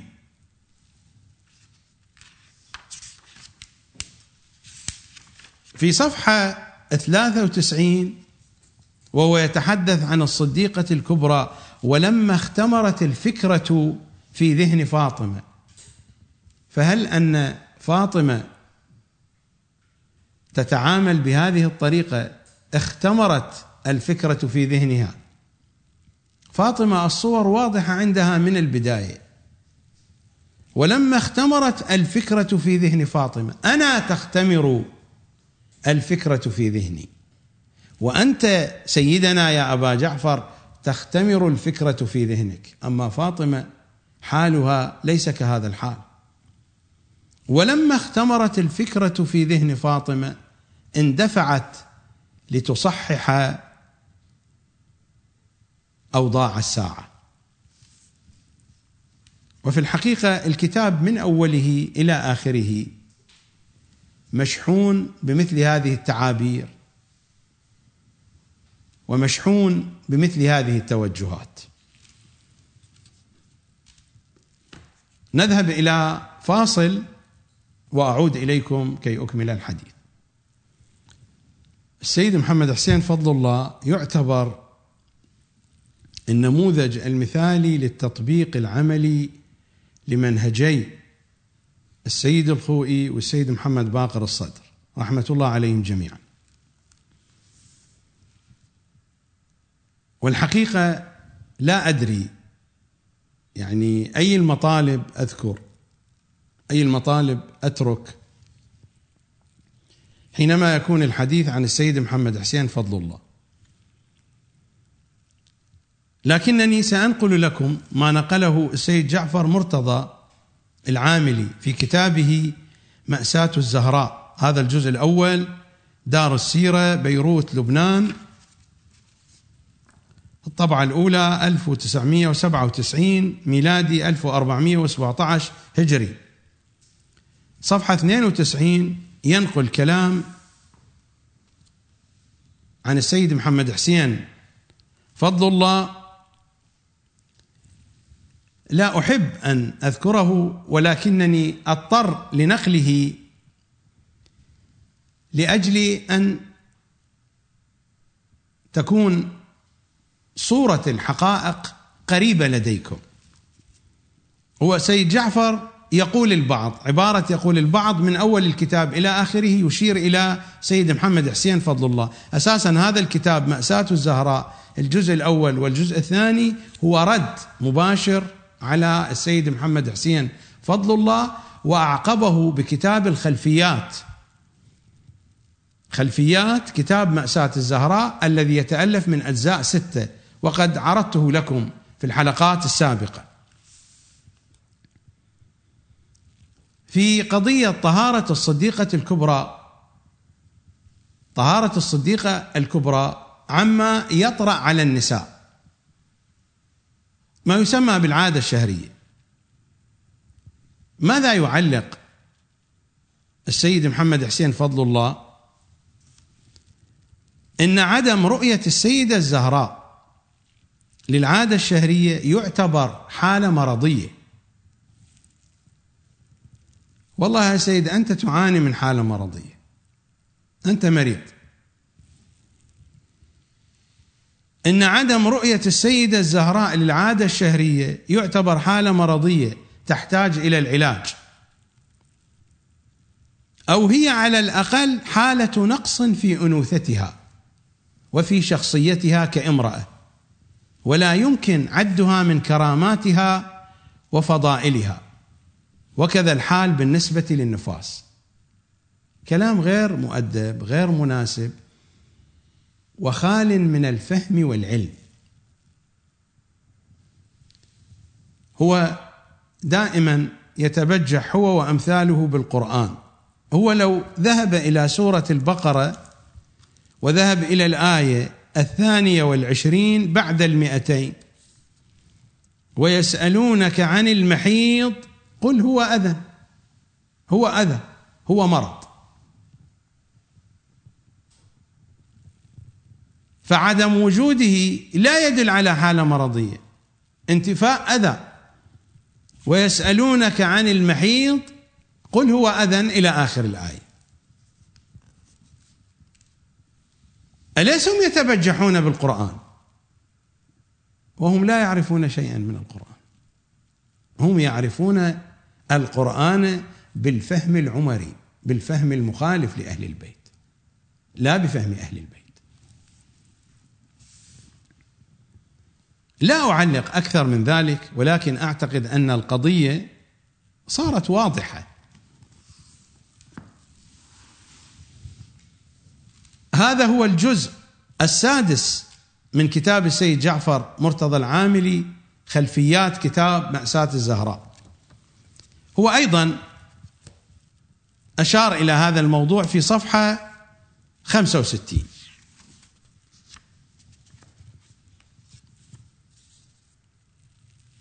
لنرى ماذا يقول السيد محمد حسين فضل الله في معنى أم أبيها. استمعوا لما يقول في معنى أم أبيها. لقد سمعتم أن النبي كان يناديها بأنها أم أبيها. لماذا هذه الكلمة؟ سيكتشف لنا سرا خطيرا.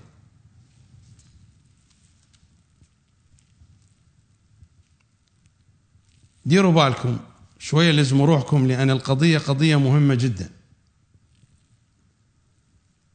لقد سمعتم أن النبي كان يناديها بأنها أم أبيها. لماذا هذه الكلمة؟ لأن النبي كان يعاني جوعا من حنان الأم. كأي إنسان يفتقد في طفولته يعني يفتقد الحنان واستطاعت الزهراء وهي الطفلة الواعية. بعد وفاة أمها خديجة هذا مصطلح الواعية مصطلح يستعمله الإخوانيون. ويستعمله الدعاة في حزب الدعوة، الطبقة الواعية في المجتمع. وهي الطفلة الواعية بعد وفاة أمها خديجة أم المؤمنين أن تشعر بمسؤوليتها تجاه أبيها وأن تشعر بمسؤوليتها اتجاهه كأب وأن تشعر بمسؤوليتها اتجاهه كرسول يحتاج إلى هذه الحالة الروحية العاطفية التي يستطيع من خلالها أن ينطلق في الحياة بقوة كإنسان. يعني النبي كان يعاني من جوع عاطفي والزهراء عرفت ذلك فأعطته تلك العاطفة فانطلق في الحياة صلى الله عليه وآله وسلم. ولهذا حاولت أن تثير كل عاطفتها الروحية لتحيطه بهذه العاطفة في كل المجالات لتطوقه بالعاطفة فيشعر بنفسه يعيش العاطفة في كلماتها في ابتسامتها في لمحاتها في رعايتها له في كل ما تريد أن تواجه به مما تواجه البنت أباها. ولهذا شعر النبي بهذا الشبع العاطفي وشعر بأن الفراغ قد امتلأ. ولهذا قال عنها إنها أم أبيها. ما هذه الرومانسية الحالمة؟ نحن بحاجة إلى عزف على الكمان. هكذا نفهم هذا العنوان الكبير العميق الدقيق. هذا تسطيح هذه قلة فهم وقلة ذوق وقلة علم وعدم معرفة. وابتعاد عن ذوق أهل البيت أبعد مما بين السماء والأرض. والكلام طويل هناك ما هو أنكى من ذلك. ولكنني الحقيقة لا أجد وقتا. يمكنكم أن تراجعوا الكلام. صفحة 86 87 88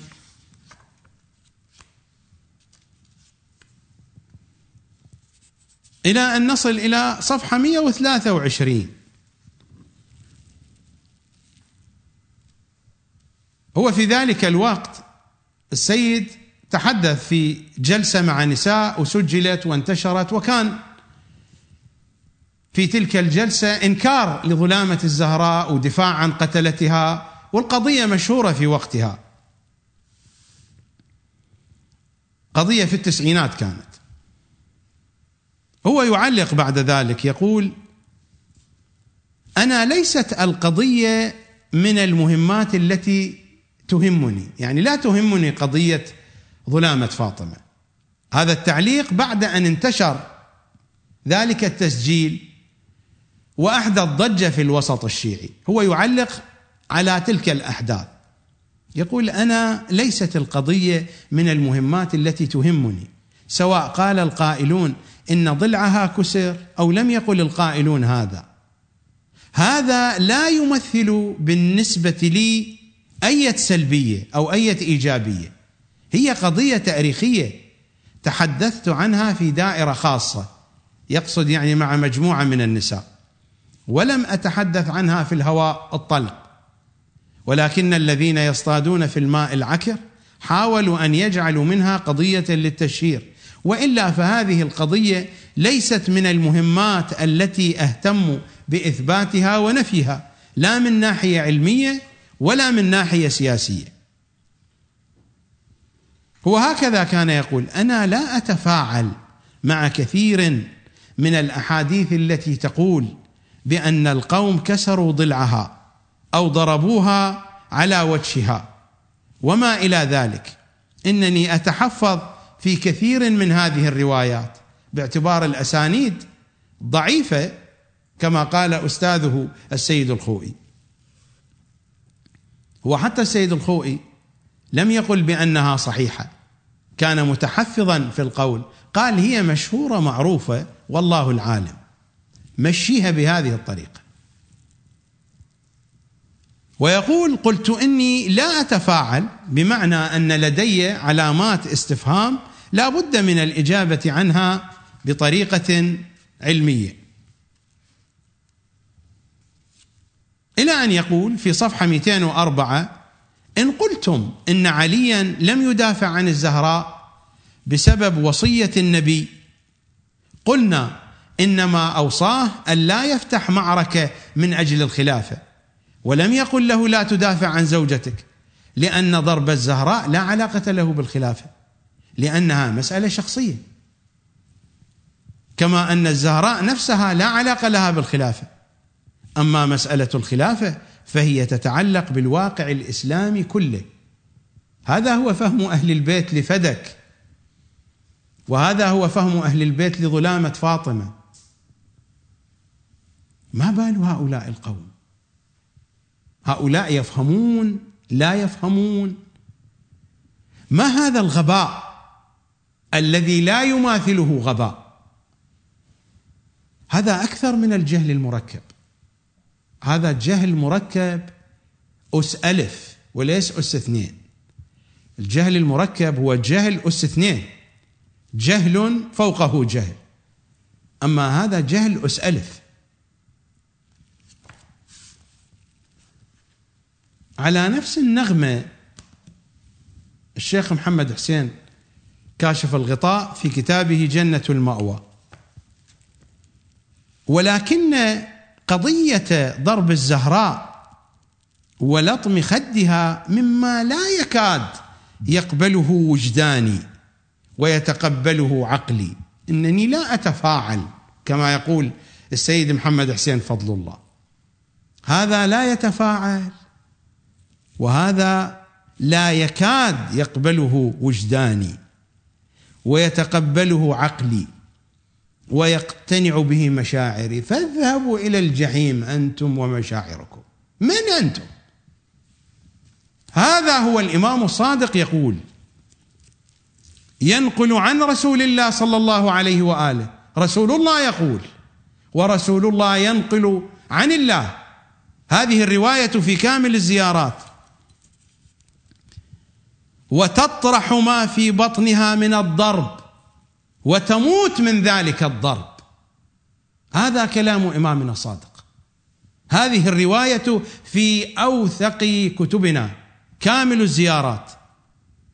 نوادر الزيارات الحديث الحادي عشر. عن حماد بن عثمان عن إمامنا الصادق هذا كلام إمامنا الصادق كلام رسول الله صلى الله عليه وآله. وتطرح ما في بطنها من الضرب. وتموت من ذلك الضرب. الأخ هنا لا يتفاعل. إنني لا أتفاعل.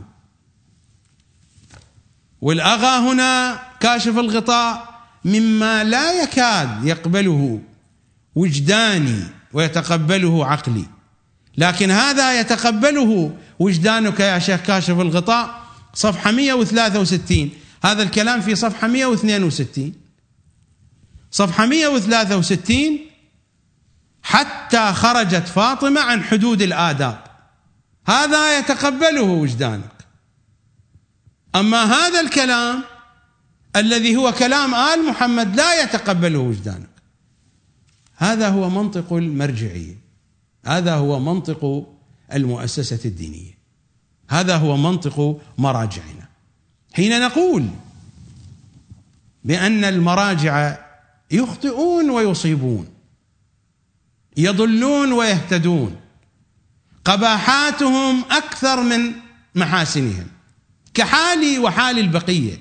ونحن كذلك. قبائحنا أكثر من محاسننا. جهلهم المركب كثير جدا. وهذه كلها الحقائق تتحدث عن جهل مركب مقرف عند هؤلاء المراجع. أليس هذه كتبهم؟ هل هذه كتب الوهابية؟ أم هذه كتب النصارى؟ هذه كتب مراجعنا.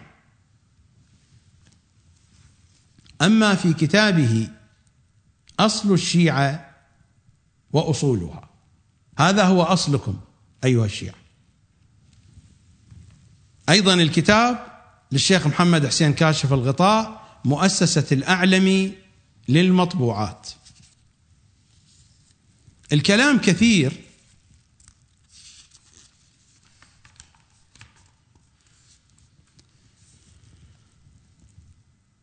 إني لا أحسب أن المنصف يستطيع أن ينكر ظهور تلك الأحاديث وأمثالها في إرادة جماعة خاصة من المسلمين. الأحاديث التي وصفت سلمان وأمثال سلمان بأنهم شيعة علي هناك أحاديث موجودة حتى في كتب المخالفين موجودة. هو يشير إلى أمثال هذه الأحاديث. إني لا أحسب أن المنصف يستطيع أن ينكر ظهور تلك الأحاديث. وأمثالها في إرادة جماعة خاصة من المسلمين ولهم نسبة خاصة بعلي عليه السلام. يمتازون بها عن سائر المسلمين الذين لم يكن فيهم ذلك اليوم من لا يحب عليا. كيف؟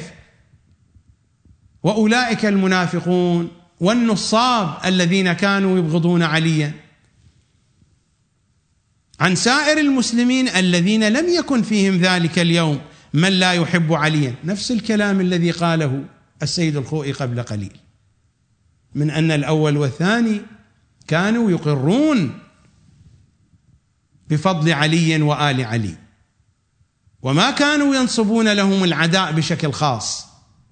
لذلك ما وصفهم بالنصب وإنما هم غصبوا الخلافة صراع على الرئاسة. هو هو المنطق نفسه نفس المنطق نفس المنطق الذي تقدم في كلام السيد محمد باقر الصدر. نفس الكلام يذكره السيد محمد حسين فضل الله وبشدة وقوة.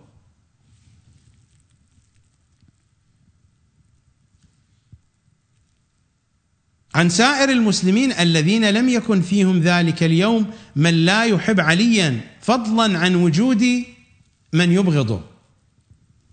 يعني أصلا الجميع يحبون عليا.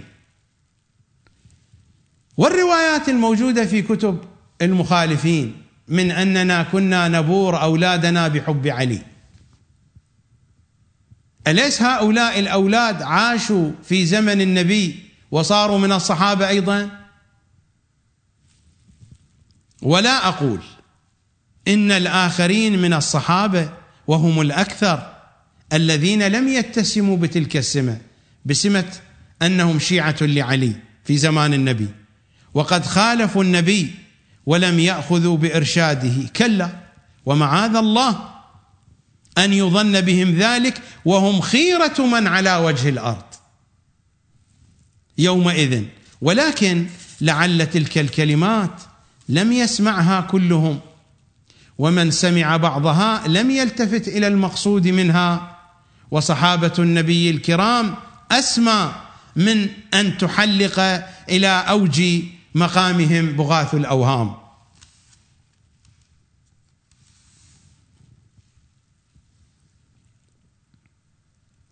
ثم لما ارتحل الرسول من هذه الدار إلى دار القرار ورأى جمع من الصحابة أن لا تكون الخلافة لعلي إما لصغر سنه أو لأن قريشا كرهت أن تجتمع النبوة والخلافة لبني هاشم زعما منهم أن النبوة والخلافه إليهم يضعونها حيث شاءوا أو لأمور أخرى لسنا بصدد البحث عنها. إلى آخر الكلام نحن نقترب من وقت الأذان والصلاة نذهب إلى فاصل الأذان والصلاة وبعد ذلك أعود إليكم كي أكمل الحديث من حيث انتهى. يا غائبا عن أهله أتعود أم تبقى إلى يوم المعاد مغيبا؟ يا ليت غائبنا يعود لأهله فنقول أهلا بالحبيب ومرحبا. قبل فاصل الأذان والصلاة ذكرت ما جاء في كتاب جنة المأوى تفاصيل الكتاب طبعة دار أنوار الهدى. قم المقدسة صفحة 162 جاء كلام الشيخ محمد حسين كاشف الغطاء. ولكن قضية ضرب الزهراء ولطم خدها مما لا يكاد يقبله وجداني ويتقبله عقلي ويقتنع به مشاعري إلى آخر الكلام.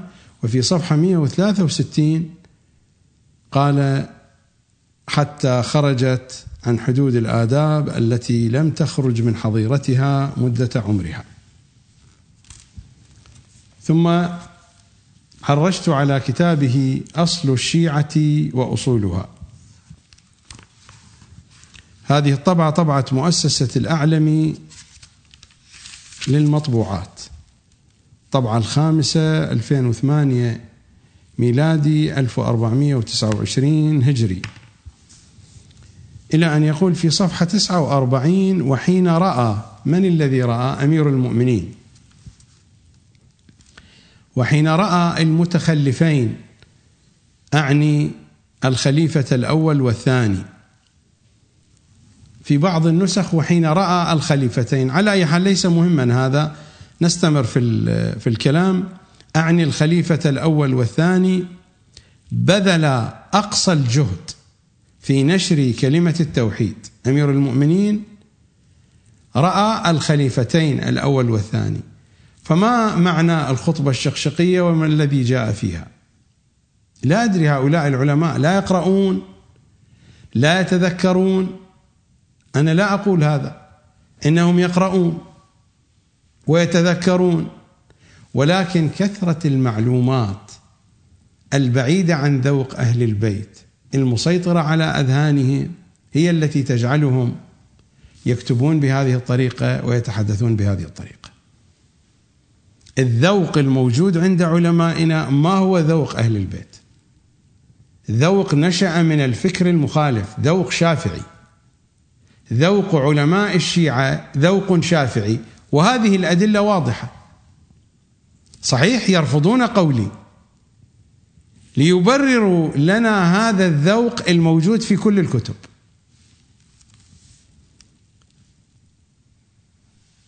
الخليفتان الأول والثاني بذلا أقصى الجهد في نشر كلمة التوحيد وتجهيز الجنود وتوسيع الفتوح ولم يستأثروا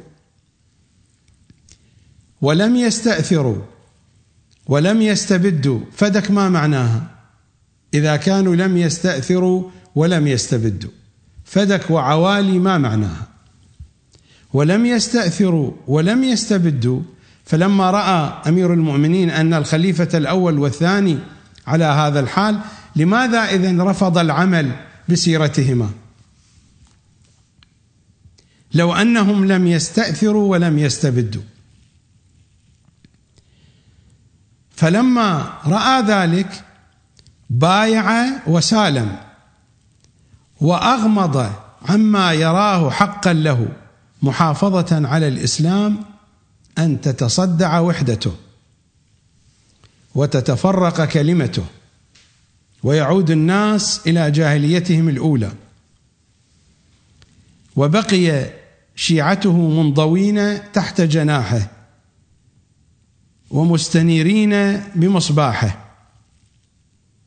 ولم يكن للشيعة والتشيع يومئذ مجال للظهور لأن الإسلام كان يجري على مناهجه القوية حتى إذا تميز الحق من الباطل وتبين الرشد من الغي امتنع معاوية عن البيعة لعلي وحاربه في صفين انضم بقية الصحابة إلى علي.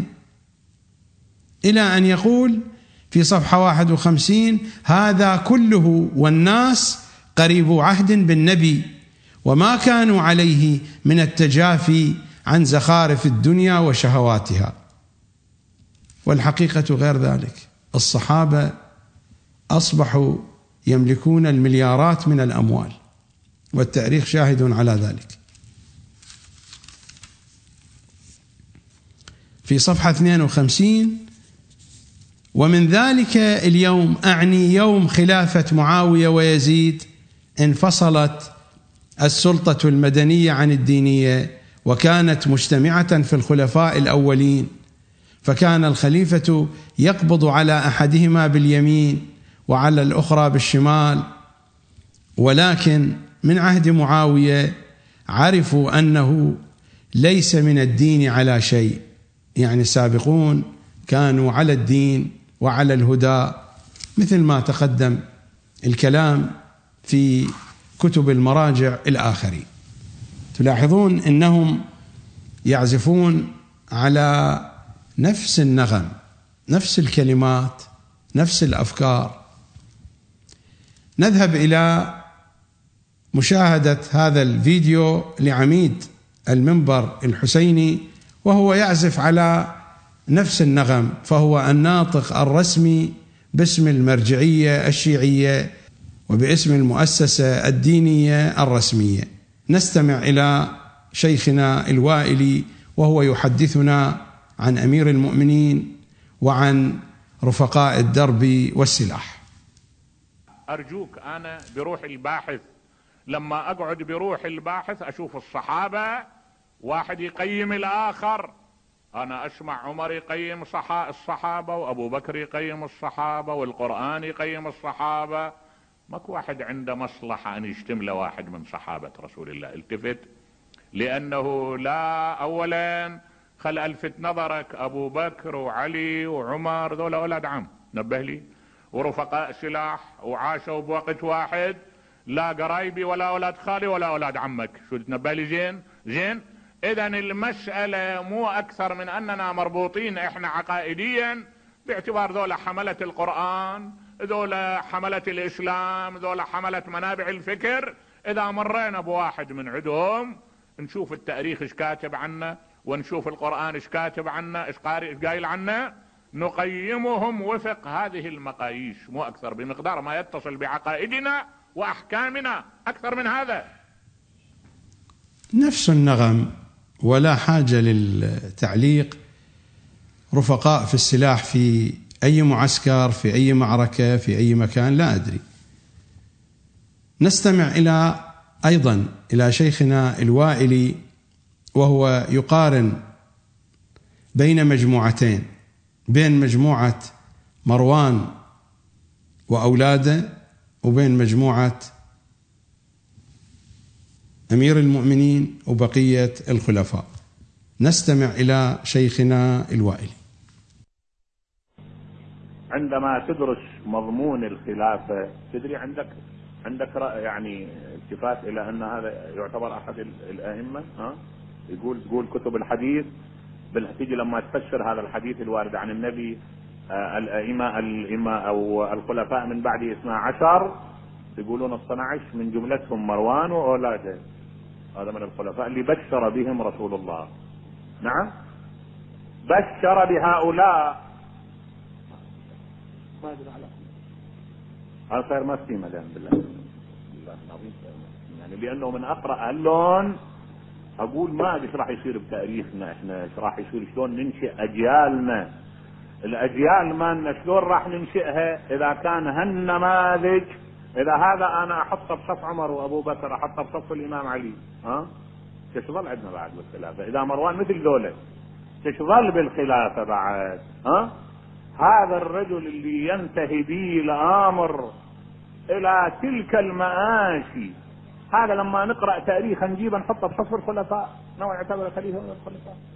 خلاص يعني واقعا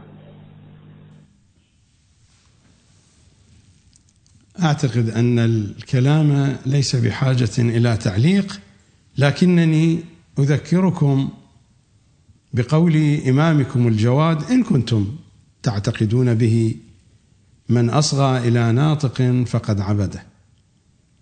فإن كان الناطق ينطق عن الله فقد عبد الله. وإن كان الناطق ينطق عن إبليس فقد عبد إبليس. هذا المنطق والذي قبله هل هو منطق الرحمن أم منطق شيطاني؟ أنتم احكموا بأنفسكم. سؤال وجه للميرزا القمي. مر ذكره أكثر من مرة أذكركم. في بداية البرنامج أشرت إليه. المرجع الذي يحرم وضع الزبيب والكشمش في الطبيخ. هو هذا الميرزا القمي. أيضا مر ذكره في قضية الكرامات في مسألة أنه أصابه الصمم بسبب تأليفه كتاب القوانين. سؤال وجه إليه. المصدر الذي أقرأ منه هو الخصائص الفاطمية. ولكنه ينقل عن كتاب من كتب الميرزا القمي هو جامع الشتات. كانت عندي نسخة من هذا الكتاب في مدينة قم حين كنت في مدينة قم. كان هذا الكلام موجودا فيها ولكن الآن النسخة المتوفرة لدي لا يوجد في هذا الكلام.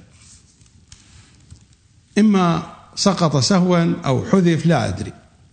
لذا أقرأ الكلام من كتاب الخصائص الفاطمية. السؤال يوجه للميرزا القمي لقد اختلف العوام فيما بينهم. فمنهم من قال والله ما هم العوام العلماء اختلفوا في هذه القضية ولكن العوام سمعوا منهم. هذا الاختلاف ما هو بين عوام الشيعة أساسا. لقد اختلف العوام فيما بينهم. فمنهم من قال إن فاطمة أفضل من الحسنين. ومنهم من قال إن الحسنين أفضل من فاطمة. فما هو قولكم في المسألة؟ أساسا هذا الكلام لم يكن موجودا بين عامة الشيعة. هذا الكلام طرحه العلماء. وأكثر العلماء الآن المراجع الذين تقلدونهم والمراجع السابقون الكثير منهم على هذا القول أن الحسنين أفضل من فاطمة.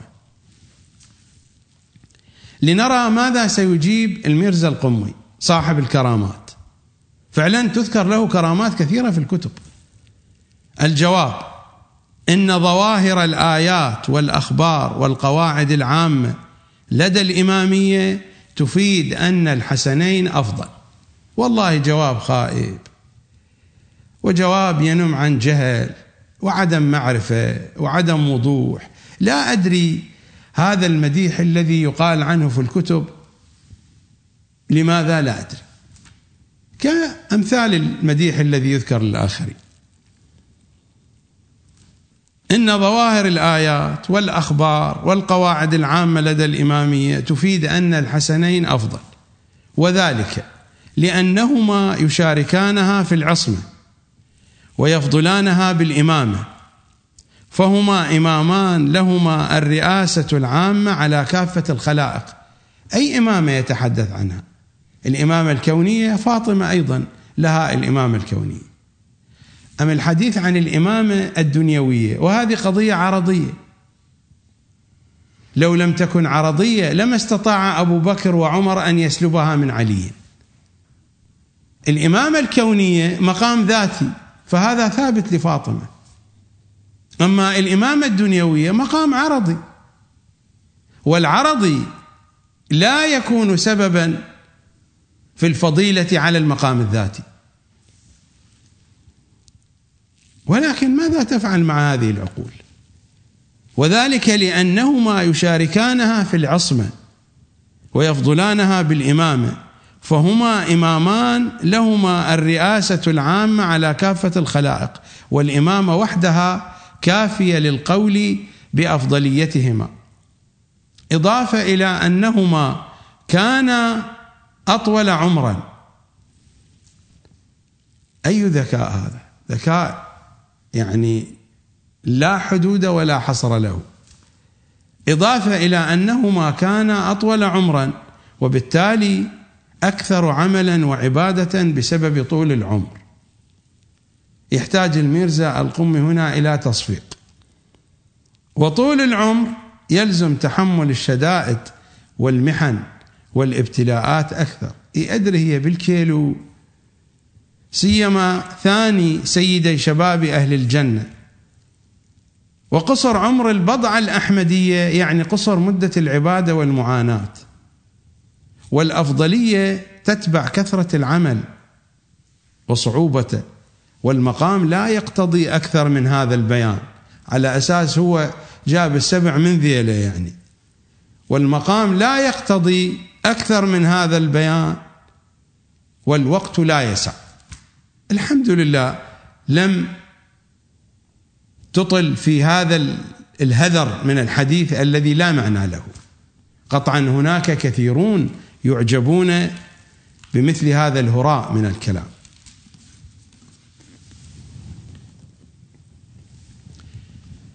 المصيبة على نفس هذا النسق الشيخ الإحسائي رحمة الله عليه والعتاب طويل مع الشيخ الإحسائي.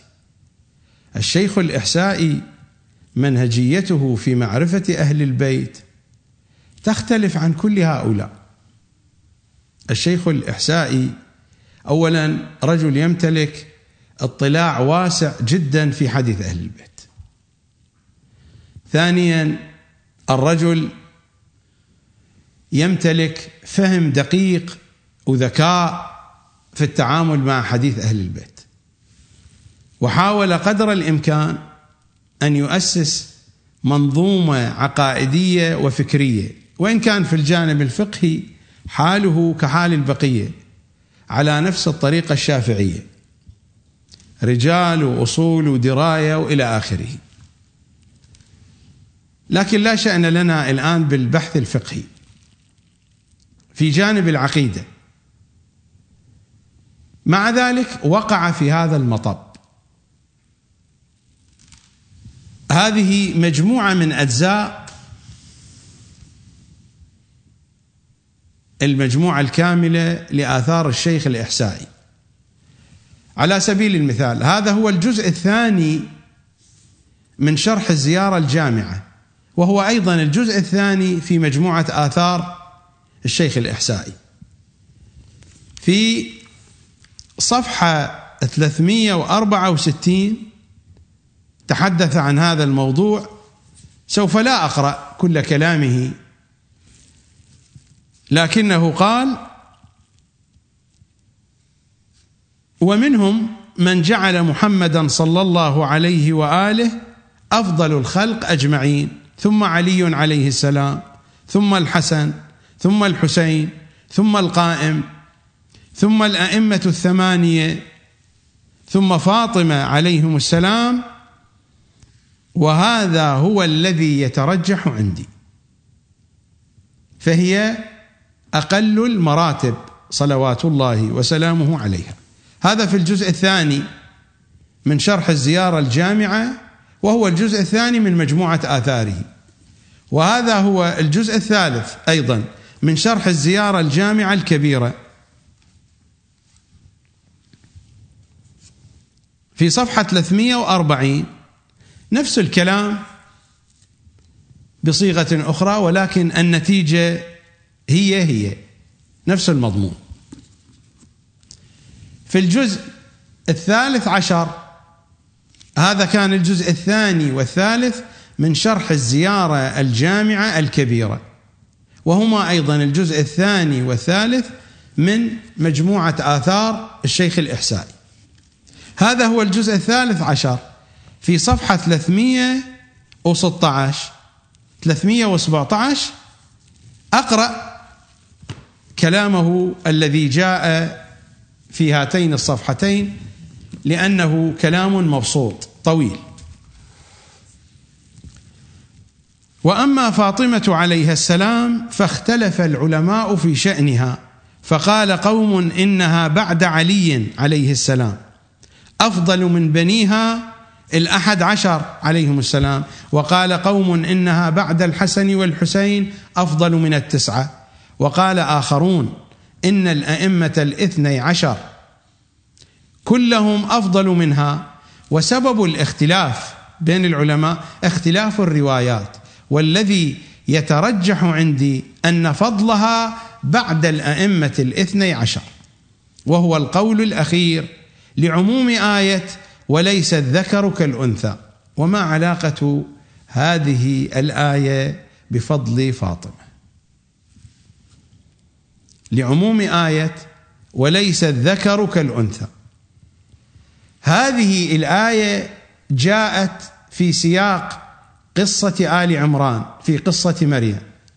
والتي قالت هذا الكلام هي أم مريم. كلمة قالتها أم مريم نقلها القرآن. يعني إذا كان أي واحد يقول كلمة نقلت في القرآن تكون حاكما على أهل البيت. صلوات الله عليهم. هكذا يفهم القرآن. هذه الكلمة وليس الذكر كالأنثى جاءت في سياق الآيات القرآنية. الآن إذا ذهبنا إلى سورة آل عمران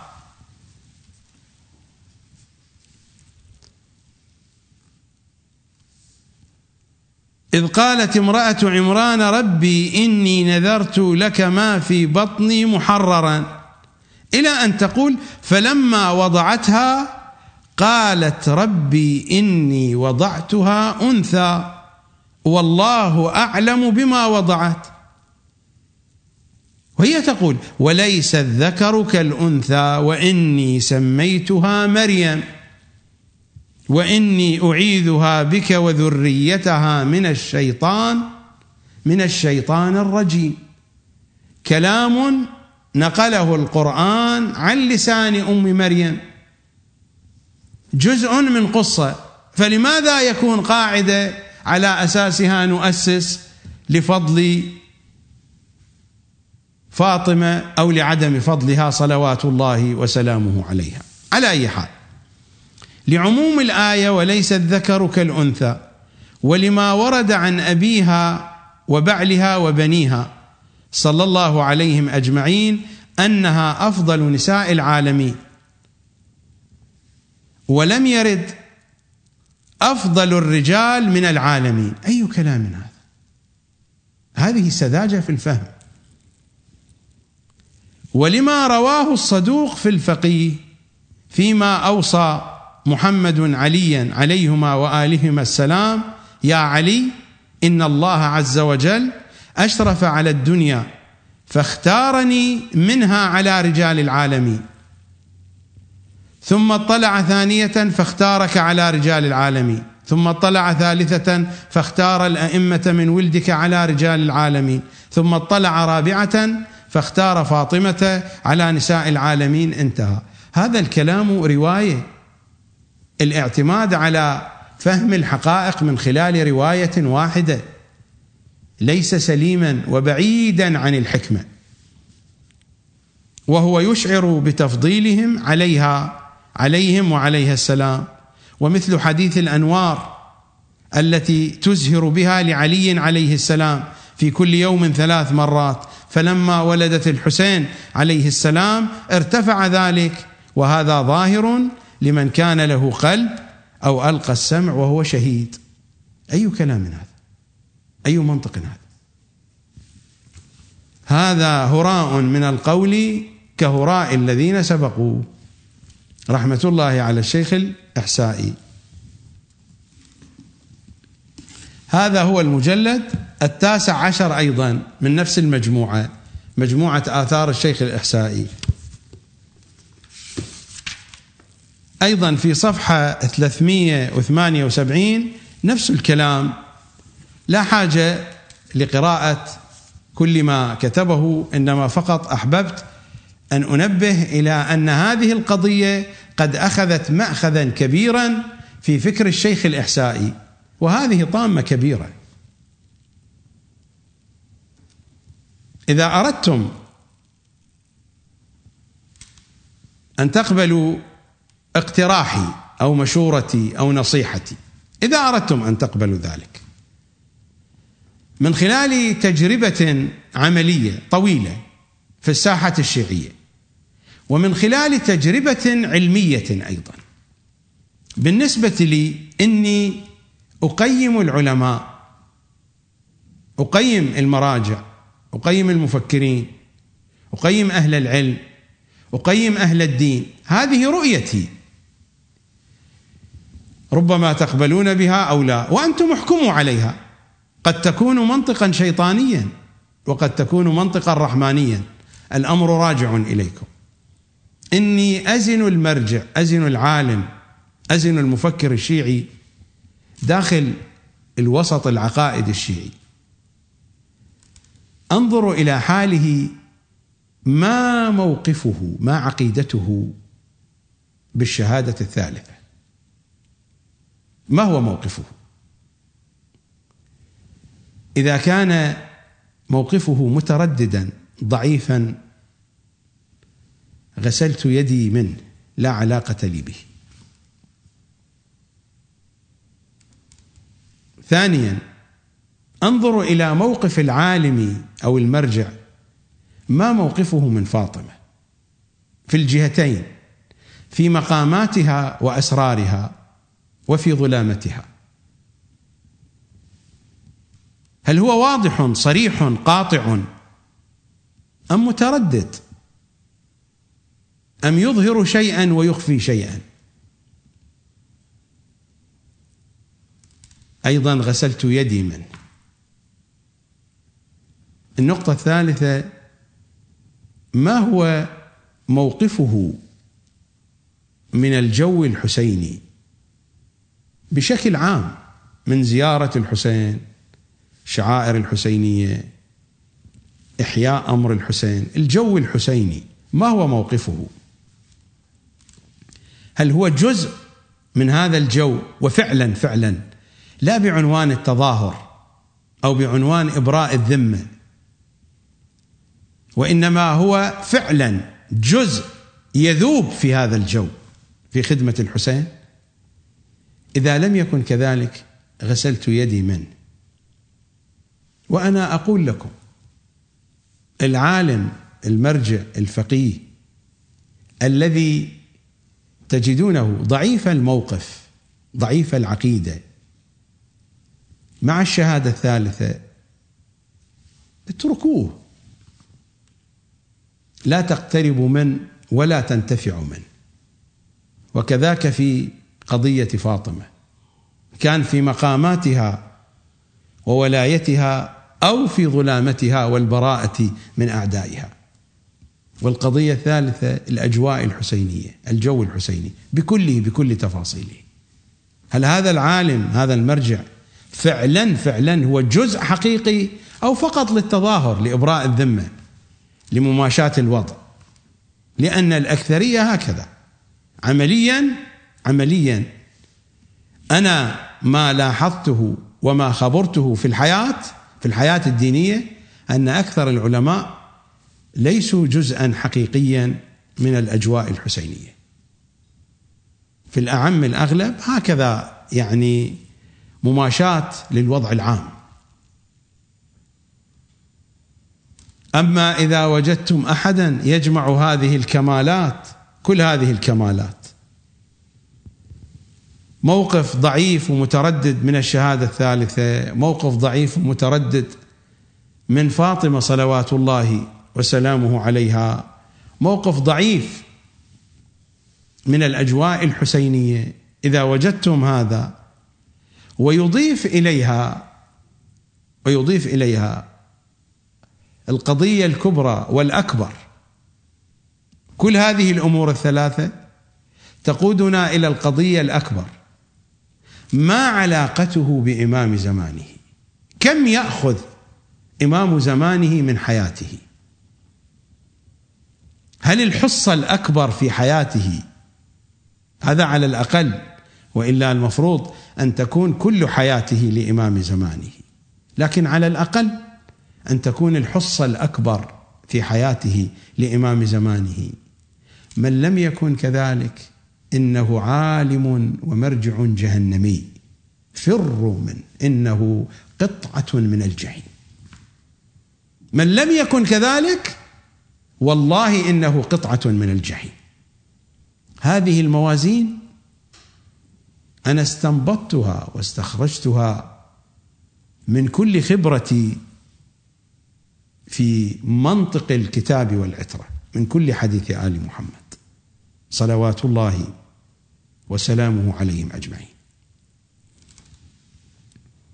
هذا القول الذي أشار إليه الشيخ الاحسائي يتبناه الكثير والكثير من مراجع الشيعة ومن علماء الشيعة لكنهم لا يصرحون بذلك ربما في دروسهم في جلساتهم الخاصة لكن هذا القول هو القول الشائع وهو خلاف منطق أهل البيت. شيخ الإحسائي استدل برواية من أن فاطمة كان لها نور يزهر فلما ولدت الحسين ذهب ذلك النور. هذا فهم قاصر وفهم ساذج وهذه سفاهة في الفهم.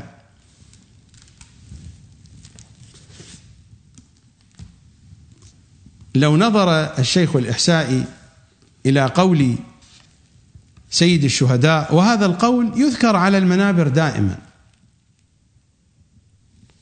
هذا القول يردده خطباء المنبر الحسيني ويقرأ في قصة المقتل. الحسين صلوات الله وسلامه عليه يخاطب العقيلة أذهب إلى موطن الحاجة وأبي خير مني وأمي خير مني وأخي خير مني. كلمة واضحة جدا.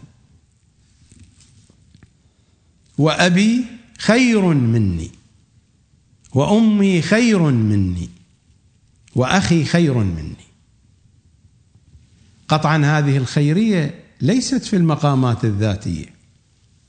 في المقامات الذاتية هم نور واحد.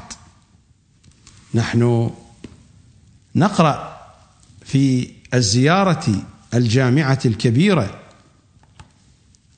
وأن أرواحكم ونوركم وطينتكم واحدة. وهذا الخطاب يوجه لكل من يقع تحت هذا العنوان. محمد وآل محمد.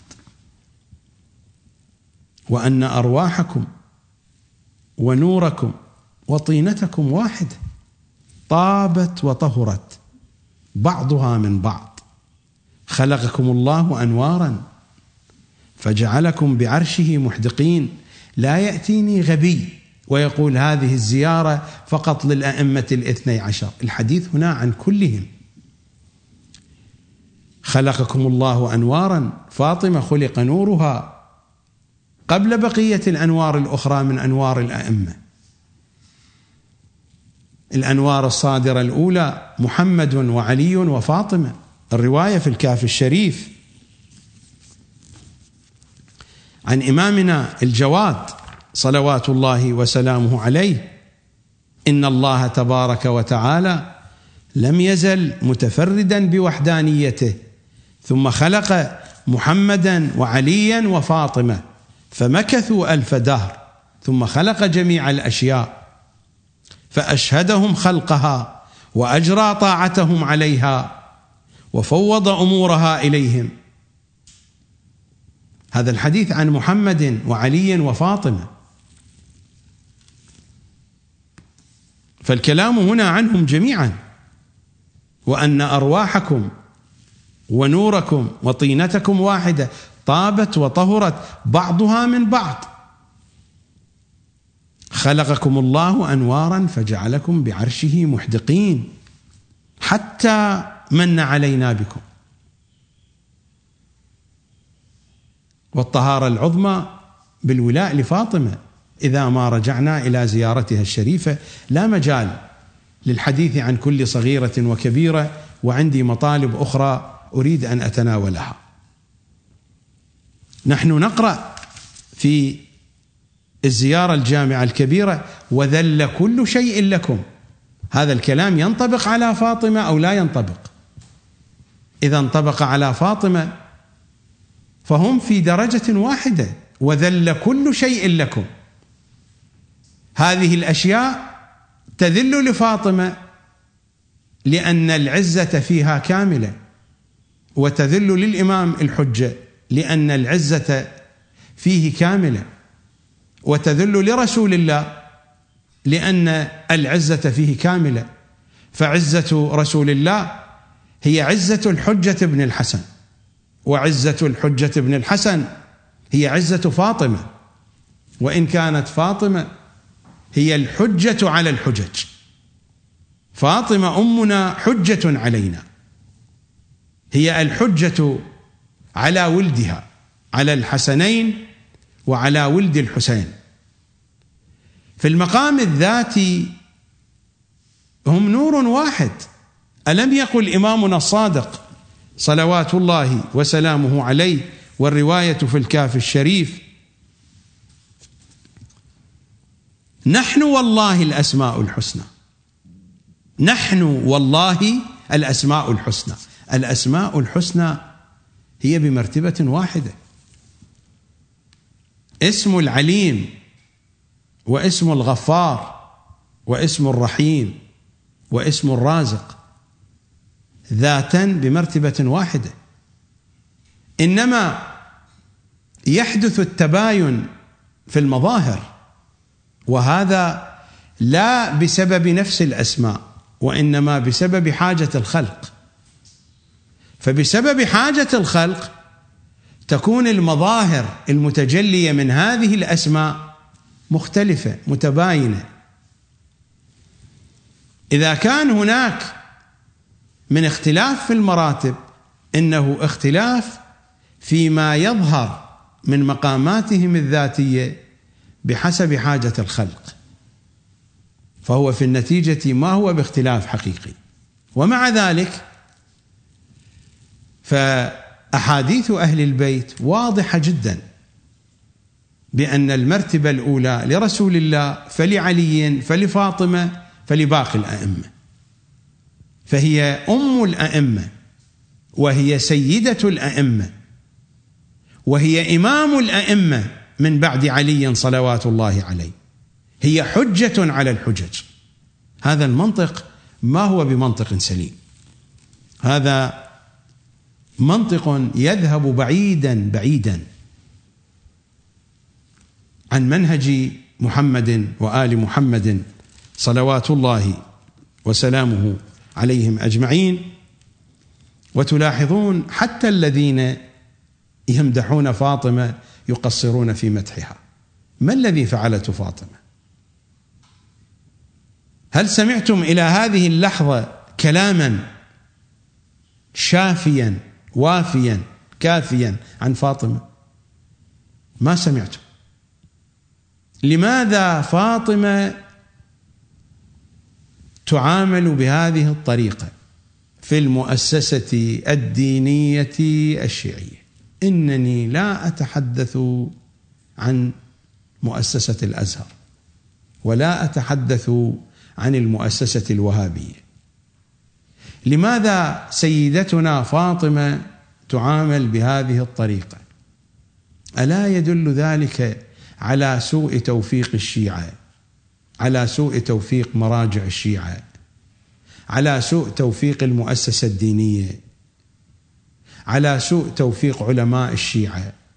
لماذا تعامل فاطمة هكذا؟ هل تحدثت عن شخص وهابي عن عالم سني. هل تحدثت عن بقال عن قصاب عن موظف عن معلم في مدرسة؟ أليس أتحدث عن كبار المراجع؟ هل تحدثت عن صغار طلبة العلم في الحوزة العلمية؟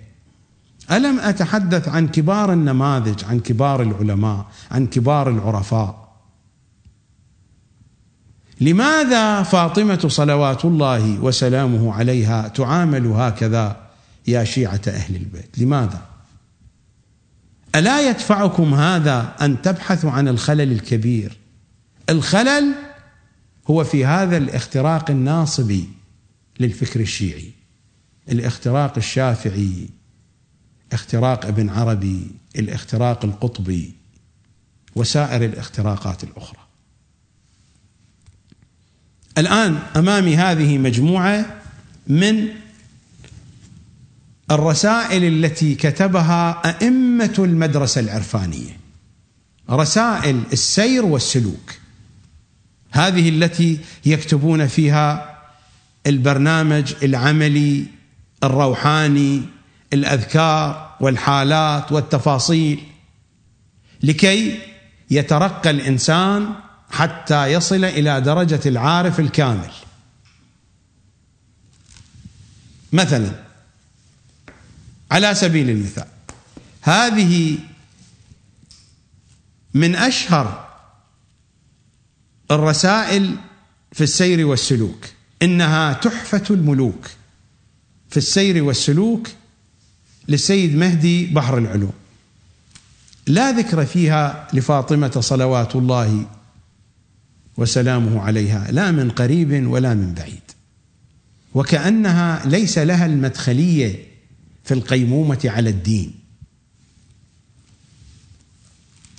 هذه رسالة أخرى لعارف مشهور الأغا محمد البيد آبادي وله عدة رسائل. هذه مجموعة رسائل الحقيقة ليست رسالة واحدة. هذه رسالة السير والسلوك وبعدها مجموعة من الرسائل. لا ذكر لفاطمة فيها. هذه رسالة الولاية للسيد محمد حسين الطباطبائي. أيضا في السير والسلوك. لا ذكر لفاطمة فيها. هذه رسالة لب اللباب للسيد محمد حسين الطهراني. هذا الذي مر ذكره صاحب كتاب روح مجرد الروح المجرد الذي اعترض على المحدث النوري كيف أنه يقول بأن ابن عربي يقول عن الشيعة خنازير وهو قال عنهم كلاب. هو هذا نفسه صاحب رسالة لب اللباب. هذه مجموعة ومجموعة أخرى أنا مطلع عليها لم آتي بها مثل رسالة لقاء الله. للأغا ملكي تبريزي أستاذ الإمام. نفس مؤلف كتاب المراقبات الذي قرأت عليكم من شيئا في بداية البرنامج. ورسائل أخرى. هذه الرسالة في السير والسلوك لمن؟ هذه تعتبر من أهم الرسائل. هذه كتبها الشيخ حسين قلي الهمداني. لذلك أنا اخترت منها مقطعا لم أختر من بقية الرسائل الأخرى مقطعا لضيق الوقت. لكن من هذه الرسالة باعتبار أن الشيخ حسين قلي الهمداني هو مؤسس المدرسة العرفانية الشيعية المعاصرة.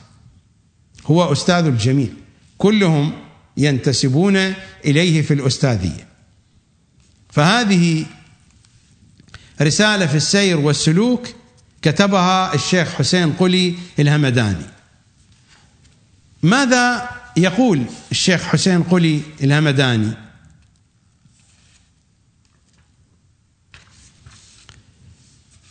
ومن جملة الأبواب العظيمة الحب في الله جل جلاله والبغض في الله. ثم يشير إلى أنك لابد أن تحب هذا الحب حتى تستطيع أن تترقى في المراتب. فيقول فأول محبوب بعد واجب الوجود هو الوجود المقدس خاتم الأنبياء ثم بعده أمير المؤمنين ثم الأئمة المعصومون ثم الأنبياء والملائكة ثم الأوصياء ثم العلماء والأولياء. ولا ذكر لفاطمة صلوات الله وسلامه عليها. يعني العلماء والأولياء. الأولياء يعني العرفاء.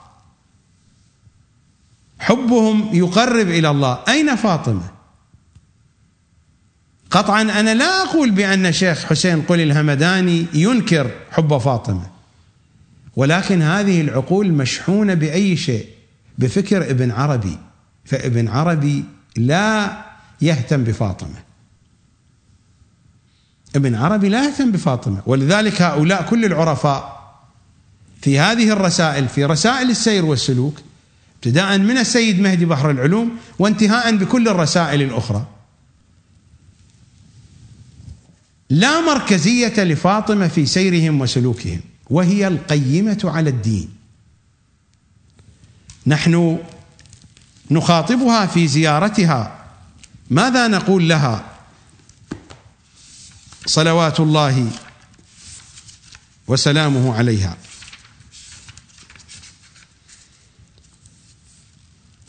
فإنا نسألك إن كنا صدقناك إلا ألحقتنا بتصديقنا لهما بتصديقنا لمحمد وعلي لنبشر أنفسنا بأننا قد طهرنا بولايتك. يعني أن حبنا لمحمد وعلي إنما يمر من خلالها. هذا هو منطق أهل البيت. هذا المنطق لا وجود له في المدرسة العرفانية. هؤلاء هم العرفاء الذين تقدسونه وتجلونه وتتحدثون عنه بلسان الكرامات والخوارق و و و هذا المنطق ما هو؟ منطق زيارات فاطمة. منطق زيارات فاطمة هو منطق محمد وآل محمد. المنطق الرحماني هنا ليس هنا. هذا المنطق سمه ما شئت. أنت لا تريد أن تصفه بأنه منطق شيطاني براحتك. ولكن هذا المنطق هو المنطق الرحماني. المنطق الرحماني هو منطق زيارات فاطمة. لماذا فاطمة لا وجود لها في السلوك العرفاني؟ هذا سؤال عليكم أن تطرحوه. لماذا ليست هي المحور؟ هي القيمة على الدين وذلك دين القيمة. لماذا لا يكون للقيمة من محورية في السلوك العرفاني؟ هذا يدل على أن هذا السلوك ما هو بسلوك صحيح.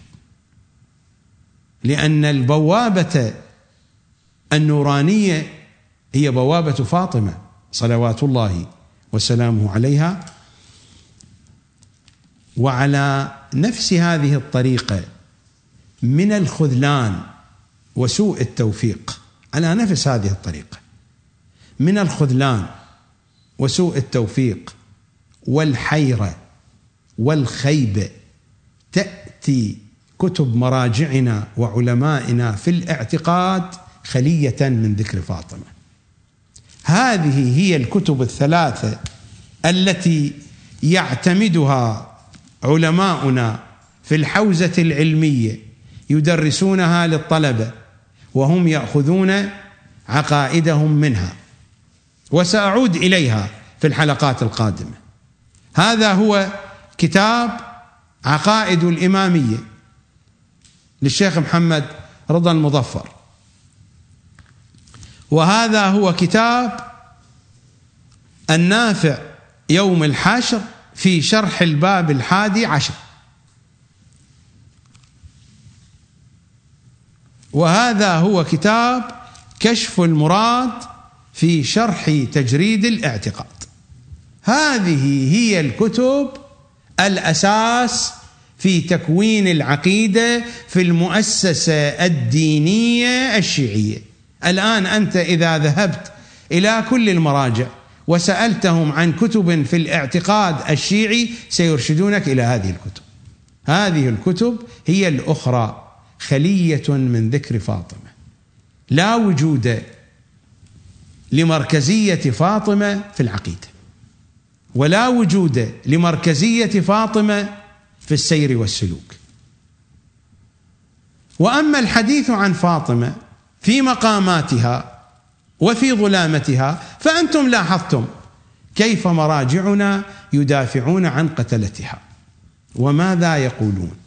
وماذا يقول عميد منبرنا الحسيني؟ والكلام يطول ويطول ويطول. والمشكلة الأكثر التي لا يعلم الناس بها أن المراجع المعاصرين ماذا يقولون؟ لكننا لا نملك تسجيلا صوتيا أو فيديو عن ذلك. في مجالسهم يقولون. وإني أعلم أن البعض يسمعني الآن وهو قد سمع هذا الكلام منهم. في مجالسهم يقولون. نفس المراجع الأحياء الذين تقلدونهم في مجالسهم لطلابهم لخواصهم لأولادهم. يقولون بأن الذي يذكر في ظلامة فاطمة على المنابر مبالغ فيه بشكل كبير. ما يذكر عن ظلامة فاطمة مبالغ فيه. هناك مبالغات كثيرة لا صحة لها ولا أصل لها. إنما هو كما قال السيد الخوئي مشهور معروف والله العالم الختم الشريف.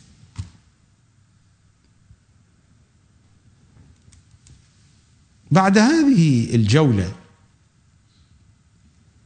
وبعد هذه التفاصيل التي بينت أين تضعون هذا الكلام؟ كلامي أو الكلام الذي أنتقده. تحت أي يافطة؟ تحت يافطة المنطق الرحماني أم تحت يافطة المنطق الشيطاني؟ أترك الأمر لكم.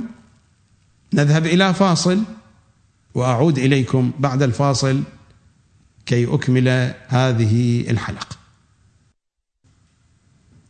عنوان هذه الحلقة والحلقتين اللتين قبلها التقصير أو الإجرام العقائدي لمراجعنا وفقهائنا وعلمائنا رضوان الله تعالى عليهم. وأعتقد أنني قد عرضت بين أيديكم في هذه الحلقات نماذج مختلفة. قطعا لا على سبيل الحصر لأنني إذا أردت أن أذهب بهذا الاتجاه على سبيل الاستقصاء والتتبع والحصر فذلك باب مفتوح ولن تنتهي هذه الحلقات.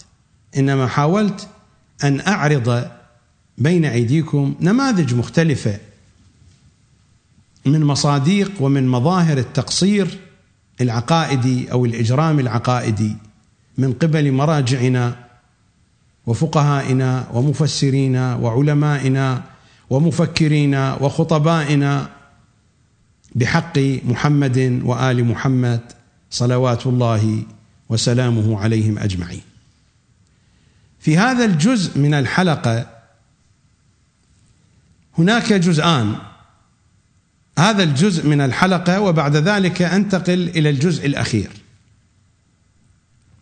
كي أختم الحديث وإن شاء الله تعالى الجمعة القادمة سأبدأ بعنوان جديد.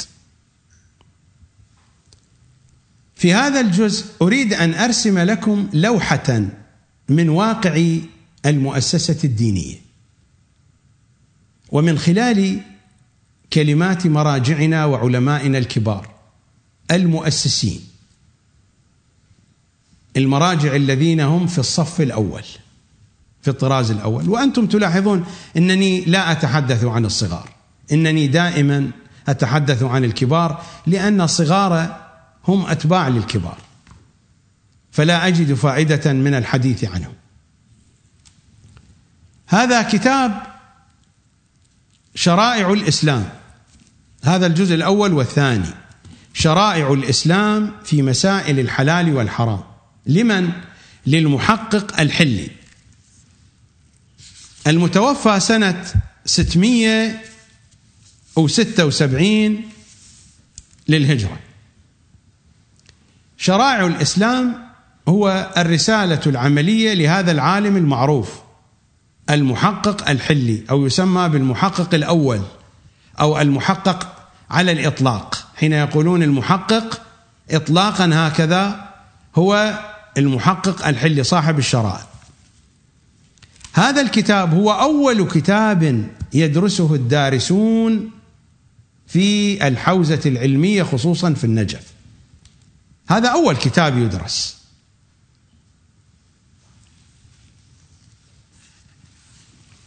هذه الطبعة منشورات دار الأضواء بيروت لبنان الجزء الأول صفحة 183 وهو هنا يتحدث عن الأنفال. فماذا يقول؟ وكذا له. لمن؟ يعني للإمام. للإمام المعصوم. وكذا له أن يصطفي يعني يختار من الغنيمة ما شاء من غنائم الحرب. وكذا له أن يصطفي من الغنيمة ما شاء من فرس أو ثوب أو جارية أو غير ذلك ما لم يجحف. الإجحاف هو الظلم الشديد. فهل هناك احتمال أن الإمام المعصوم يجحف؟ قد يقول قائل بأنه يتحدث عن نائب الإمام عن الفقيه. أبدا يستمر الكلام وما يغنمه المقاتلون بغير إذنه فهو له عليه السلام. فعبارة عليه السلام ليست للفقيه أو لنائب الإمام. واضح الكلام عن الإمام المعصوم.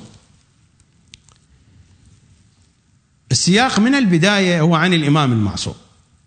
وكذا له أن يصطفي من الغنيمة ما شاء من فرس أو ثوب أو جارية أو غير ذلك ما لم يجحف. هل هناك احتمال أن الإمام المعصوم يجحف؟ ما الفارق بين هذا المنطق وبين منطق المسلمين الأوائل الذين أساءوا الأدب وخانوا رسول الله الذين حضروا في بدر؟ ألم يتهموا رسول الله بأنه سرق قطيفة؟ نفس الذين يقال لهم بدريون من أصحاب النبي الذين حضروا في بدر. وقبل قليل كنا نقرأ عند مراجعنا بأنه ذلك العصر عصر النورانية وعصر النقاء وهم خير الناس على وجه الأرض وهم في غزوة بدر وانتصروا بفضل علي وبفضل رسول الله. وصاروا أعزاء بفضل محمد صلى الله عليه وآله وهم يتهمون النبي بأنه قد سرق قطيفه. والقضية موجودة. مذكورة في كتب التاريخ في كتب السير عندنا وعندهم. وعند السنة في صحاحهم وكتبهم. ما الفارق بين المحقق الحلي بين هذا المرجع الشيعي وبين أولئك. القضية هي هي لأنه يشرب من نفس العين. لا شأن لي بالمحقق الحلي. لا شأن لي بالمحقق الحلي. ولا شأن لي بالشراح. هذا جواهر الكلام في شرح شرائع الإسلام. وهو ينقل أقوال مراجع الشيعة عموما. لم يعلق أحد منهم. إلا صاحب المدارك قال لكن في المدارك صاحب المدارك مدارك الأحكام هو أيضا في شرح شرائع الإسلام. ماذا قال؟ أن قيد الإجحاف مستغنى عنه يعني لم يلمه. الوحيد الذي انتقد هو هذا صاحب المدارك. قال أن قيد الإجحاف مستغنى عنه لماذا جاء به؟ لا حاجة لنا به. بل كان الأولى تركه. لم يلمه. لم يقل بأن هذا التعبير ليس مؤدبا. وصاحب الجواهر أيضا لم يشر. إلى أي شيء. لكن صاحب الجواهر يبدو أن الكيل قد طفح عنده حينما يستمر المحقق الحلي في صفحة 184 فيقول ما يجب من الخمس يجب صرفه إليه. يعني إلى الإمام المعصوم مع وجوده ومع عدمه. ما هذه العبارات القبيحة؟ يعني هل هناك عدم للإمام الحجة؟ ويتحدث عن الإمام الحجة. أنت وأبوك تعدم. المحقق الحلي والمراجع الآخرون وآباؤهم وعشائرهم يعدمون. أما هذه العبارات المسيئة ليست مناسبة أن تقال عن الإمام الحجة.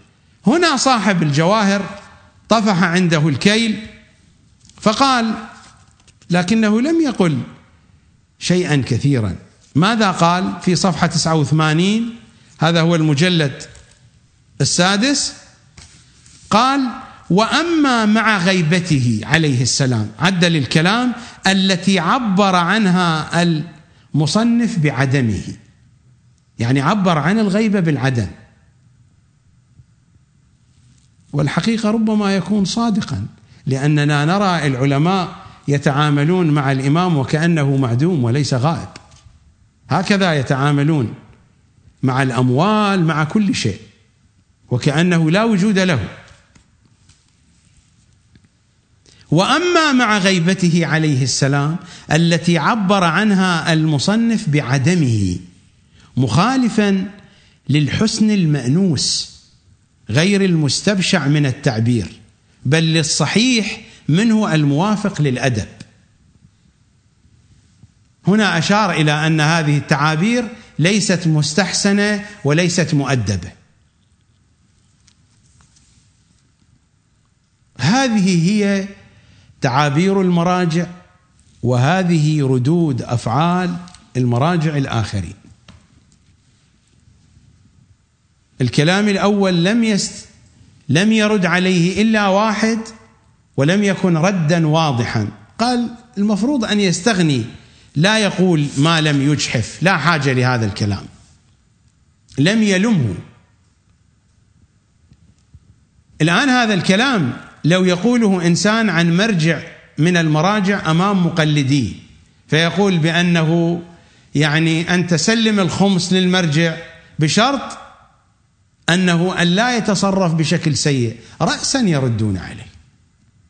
لكن مع الإمام المعصوم ومن قبل مراجع.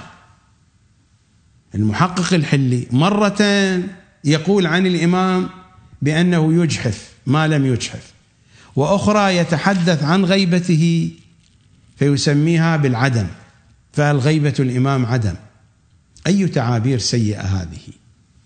ولا توجد ردود قوية من العلماء. الآن ليس المشكلة في المحقق الحلي بالنتيجة مرجع والمراجع علمونا يسيئون الأدب مع الأئمة. ولاحظتم وليس المشكلة مع عدم غيرة المراجع وعدم ردهم. المشكلة أن هذا الكتاب هو أول كتاب يدرسه طالب الحوزة وأول كتاب يتربى فيه على أن الإمام المعصوم يمكن أن يتحدث عنه بهذه الطريقة. وحينما يأتي الأستاذ كي يدرس هذه الفقرات إما أساسا لا يشعر بسوءها لأنه درسها وتعلمها عند أستاذ لم يشعر بسوءها وإما يبدأ يرقع. هذا الذي هو يشيع في الدراسة الحوزوية. كتاب لمرجع يسيء الأدب مع الإمام المعصوم مع إمام زمانكم الطالب هكذا يعلم. إما أن تكون المسألة عادية وتمر هكذا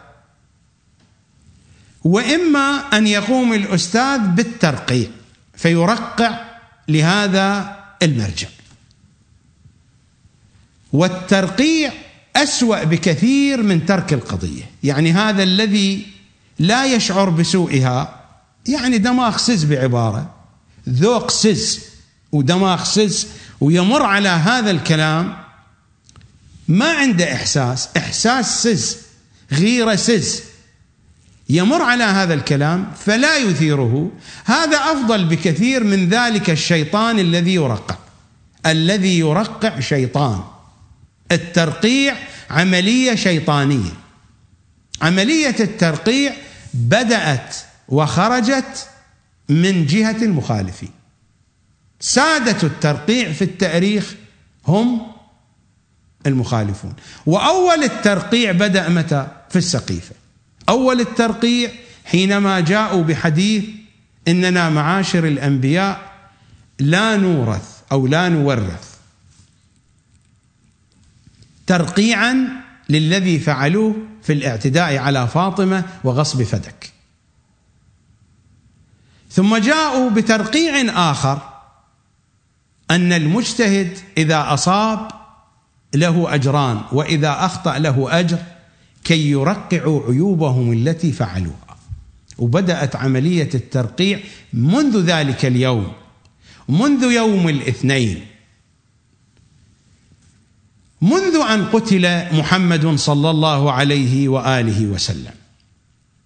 يوم قتل محمد بالسم منذ ذلك اليوم بدأت عملية الترقيع. والشيعة أخذوا فن الترقيع من أولئك. هؤلاء المرقعون شياطين شياطين من الدرجة الأولى. فيعلمون الطالب بهذه الطريقة وفي نفس الوقت يبعدونه بقدر ما يمكن عن التواصل مع حديث أهل البيت. إذا ما وجدوه يقرا مثلا جزءا من الكافي يرجحون له أن يقرأ كتابا آخر. يقولون له بعد ذلك بعد أن تتقدم في الدراسة اقرأ ولن يقرأ. هم نفسهم ما قرأوا. أكثر الروايات والأحاديث التي سمعتموها مني في هذا البرنامج أكثر الموجودين في الحوزه إن لم يكونوا الجميع لا قرأوها ولا سمعوا بها. إنهم يستغربون من طرحها في هذا البرنامج. أكثر الأحاديث التي أقرأها لكم من الكافي ومن الفقيه ومن الوسائل من نفس الكتب المعتمدة في المؤسسة الدينية لكنهم لا يقرؤونها. أنا لا أريد أن أفصل كثيرا في هذه القضية ولكن يبدأ طالب العلم بهذا الكتاب. ثم يترقى في الدراسة شيئا فشيئا حتى يصل إلى معجزة الشيخ الأنصاري. فرائد الأصول أو ما يسمى بالرسائل. الشيخ الأنصاري معجزة الحوزة العلمية. إعداد لجنة تحقيق تراث الشيخ الأعظم فرائد الأصول وهذا هو الجزء الثاني. إذا نذهب إلى صفحة 166 167 في مباحث الشبهة الوجوبية. وهذا كتاب أيضا يدرس في الحوزة. كتاب الشرائع من المقدمات وهذا الكتاب يسمى من مرحلة السطوح. هناك مقدمات هناك سطوح سطوح عالية بحث خارج هذه مستويات الدراسة في الحوزة العلمية. هذا من المقدمات وهذا من مرحلة السطوح.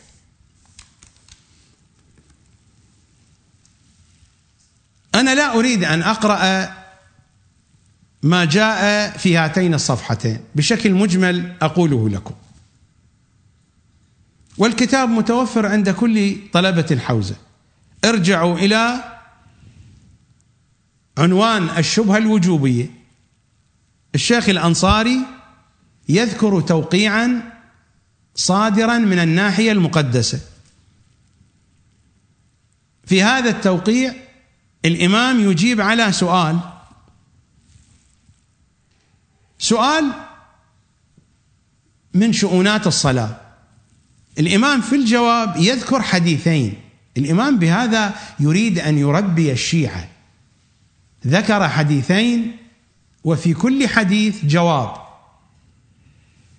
لأن الأئمة وضعوا لنا قاعدة. وضعوا لنا قاعدة. يمكن أن يكون في المسألة الواحدة أكثر من حكم.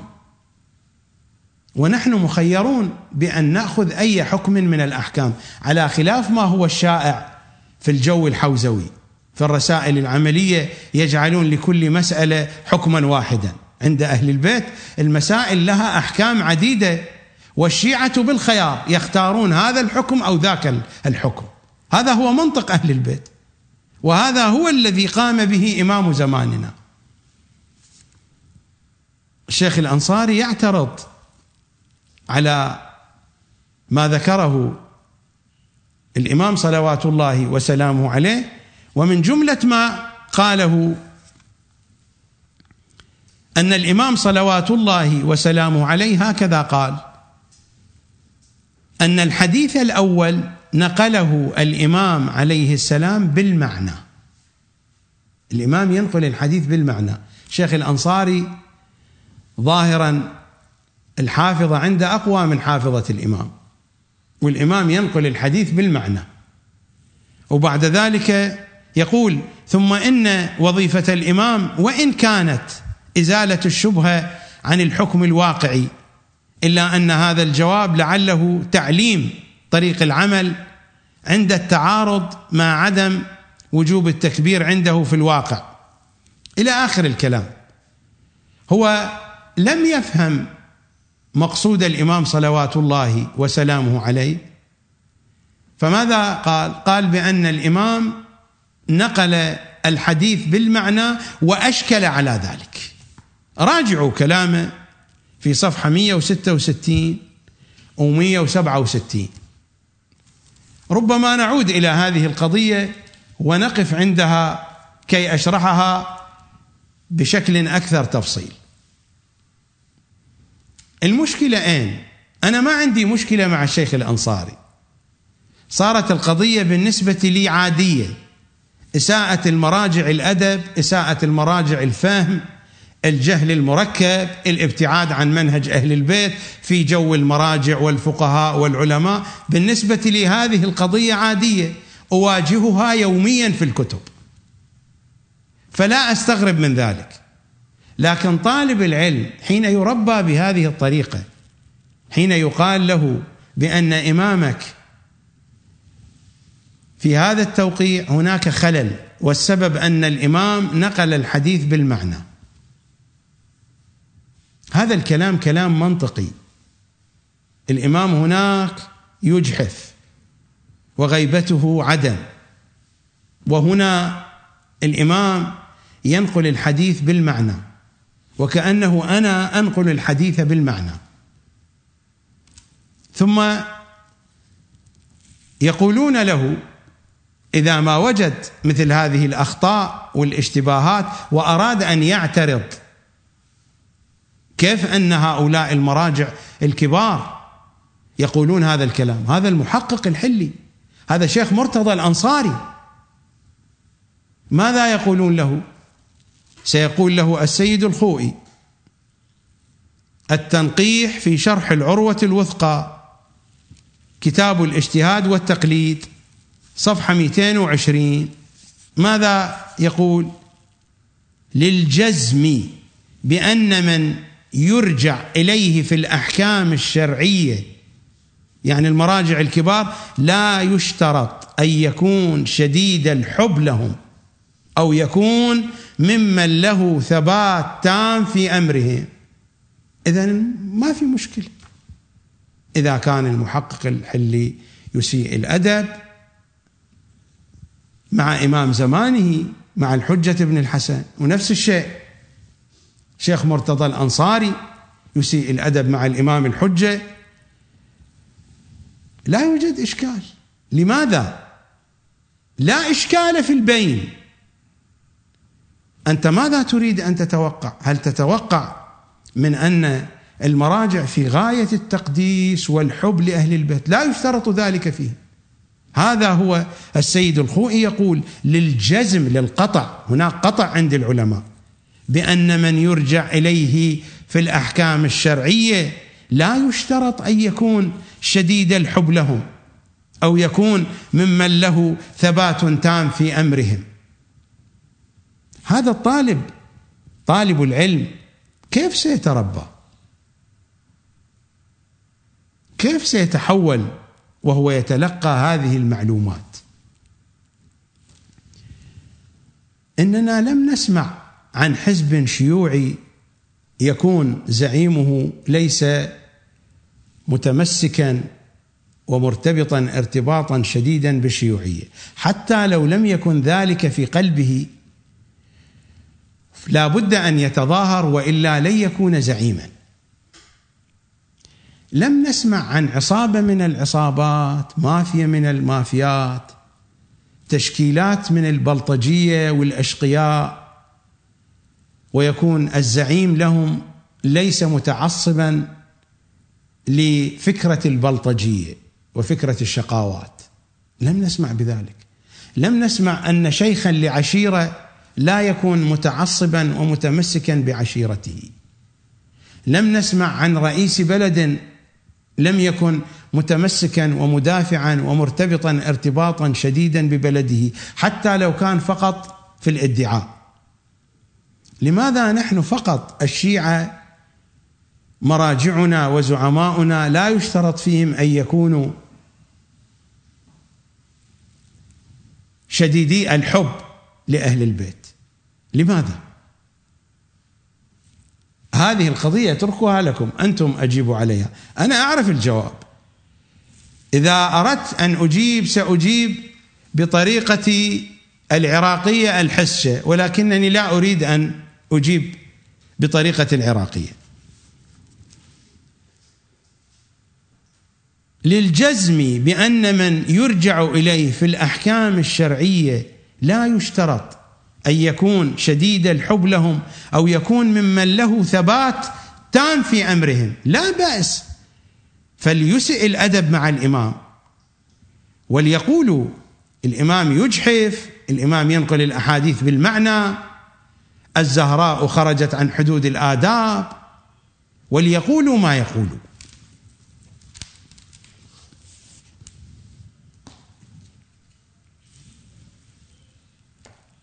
وهذا كتاب الخمس حتى تكتمل اللوحة. أيضا لمن؟ للشيخ الأعظم. من هو الشيخ الأعظم؟ هذا اللقب معروف في الوسط الحوزوي. من هو الشيخ الأعظم؟ مرتضى الأنصاري نفس صاحب كتاب الفرائد أو الرسائل. هذا هو كتاب الخمس لشيخ مرتضى الأنصاري. إعداد لجنة تحقيق تراث الشيخ الأعظم.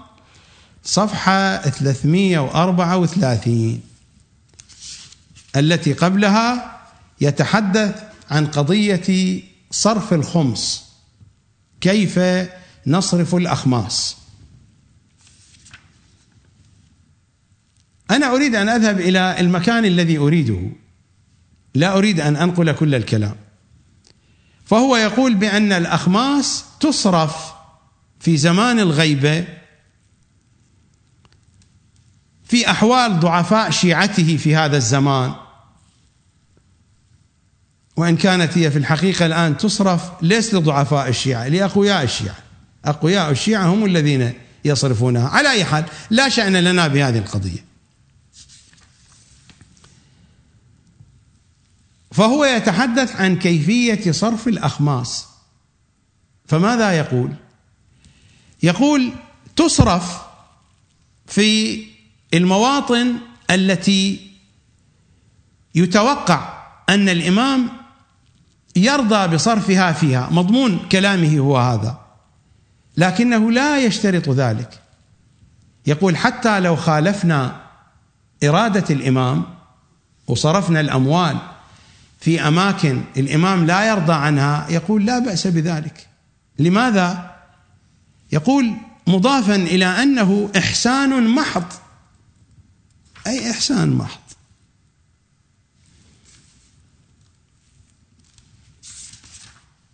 مضافا إلى أنه إحسان محض يعني عمل خير خالص.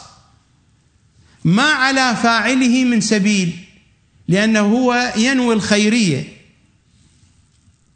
وإن لم نعلم رضاه بالخصوص. يعني نحن نصرف الأخماس والأموال باعتبار هذا عمل خيري. حتى لو لم نعلم رضا الإمام. جيد يعني طلبة العلم هكذا يتعلمون. الإمام يمكن يجحف ينقل الحديث بالمعنى. مراجع التقليد لا يشترط فيهم أن يكونوا شديدي الحب لأهل البيت. الأخماس ليس شرطا أن تصرف بحسب رضا الإمام صلوات الله وسلامه عليه. جيد. لوحة ممتازة داخل المؤسسة الدينية. وهذه كتب المراجع. أنا ما نقلت عن جريدة أو مجلة أو عن منتديات في الإنترنت. هذه المصادر موجودة وراجعوها بأنفسكم. ثم تأتينا الجزء الأخير من اللوحة. هذا هو الفقه للمغتربين. فتاوى السيد السيستاني دام ظله الشريف. مؤسسة الإمام علي. لندن. صفحة 345 السائل يسأل يسأل سماحة السيد السيستاني. إذا تزعزعت ثقة المكلف بوكيل المرجع نتيجة لما تنسب إليه من تصرفات خاطئة في الحقوق الشرعية باعتباره يستطيع أن يتصرف خلافا لما يريده الإمام صلوات الله عليه.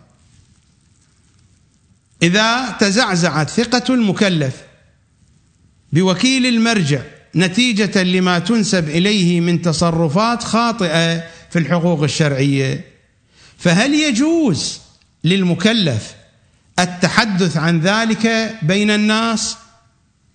وإن لم يكن متاكدا من صحة ما ينسب إلى الوكيل. وماذا لو تأكد من صحتها؟ هناك حالتان.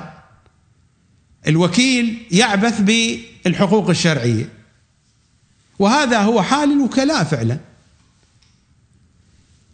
هذا هو حال الوكلاء يعبثون بالحقوق الشرعية.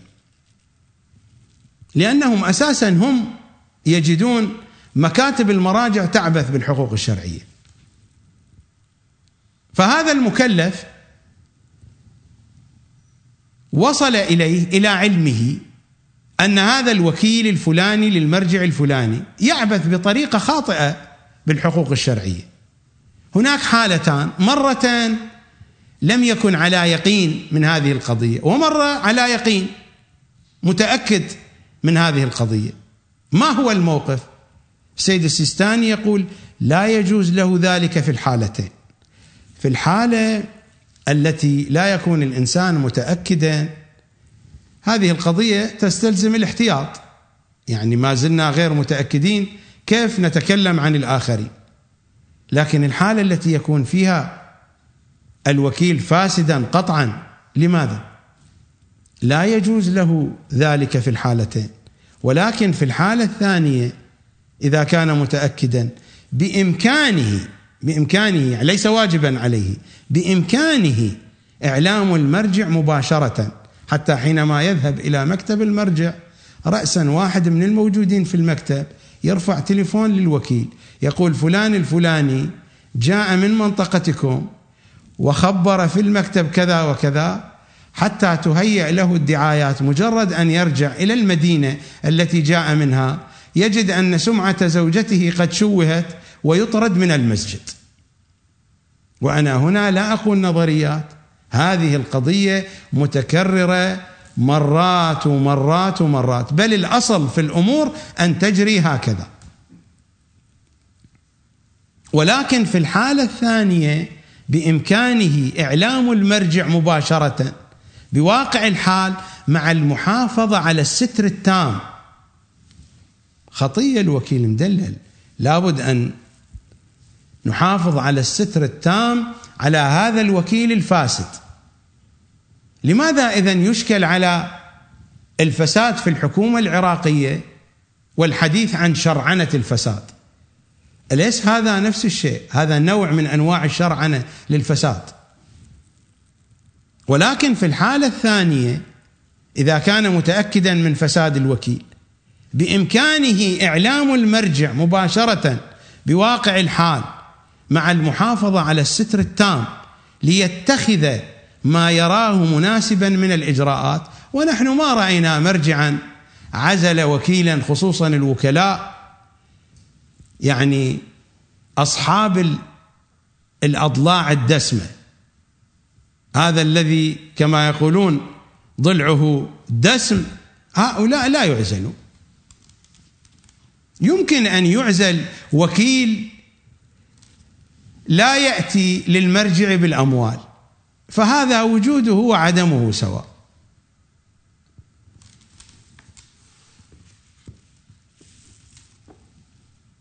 اذا اللوحة اكتملت. لوحة جميلة جدا يعني. طالب العلم يدخل إلى الحوزة يتعلم في أول كتاب من أن الإمام يمكن أن يجحف وغيبته بمثابة العدم يترقى حتى يتعلم من الشيخ الأنصاري بأن الإمام الحجه صلوات الله عليه ينقل الحديث بالمعنى ذاكرته ضعيفة يعلمونه بأن المراجع والعلماء لا يلامون فإنه قد جزموا وهذا الجزم خلاف ما جاء عن أهل البيت. هذا الجزم خلاف ما جاء عن أهل البيت مئة في المئة. لست بصدد إيراد الروايات التي تتناول هذا الموضوع. لا أجد وقتا لتفصيل ذلك. فالمرجع لا يشترط أن يكون شديد الحب لأهل البيت وأن يكون له قدم ثابت في معرفتهم. ليس بالضرورة أن يكون قد عرفهم معرفة صحيحة كاملة. ثم بعد ذلك الأخماس لا يشترط في صرفها أن تكون موافقة لرضا الإمام حتى لو كان ذلك مخالفا لرضاه لأن القضية قضية إحسان محض عمل خيري والذي يقوم بالعمل الخيري ليس عليه من سبيل. من أين تأتي هذه القواعد؟ من أين تأتي هذه القوانين؟ لا ندري. ثم بعد ذلك أن الوكيل لو تصرف لا يجوز لك أن تعترض لا يجوز لك أن تتكلم. اسكت. واذهب إلى المرجع.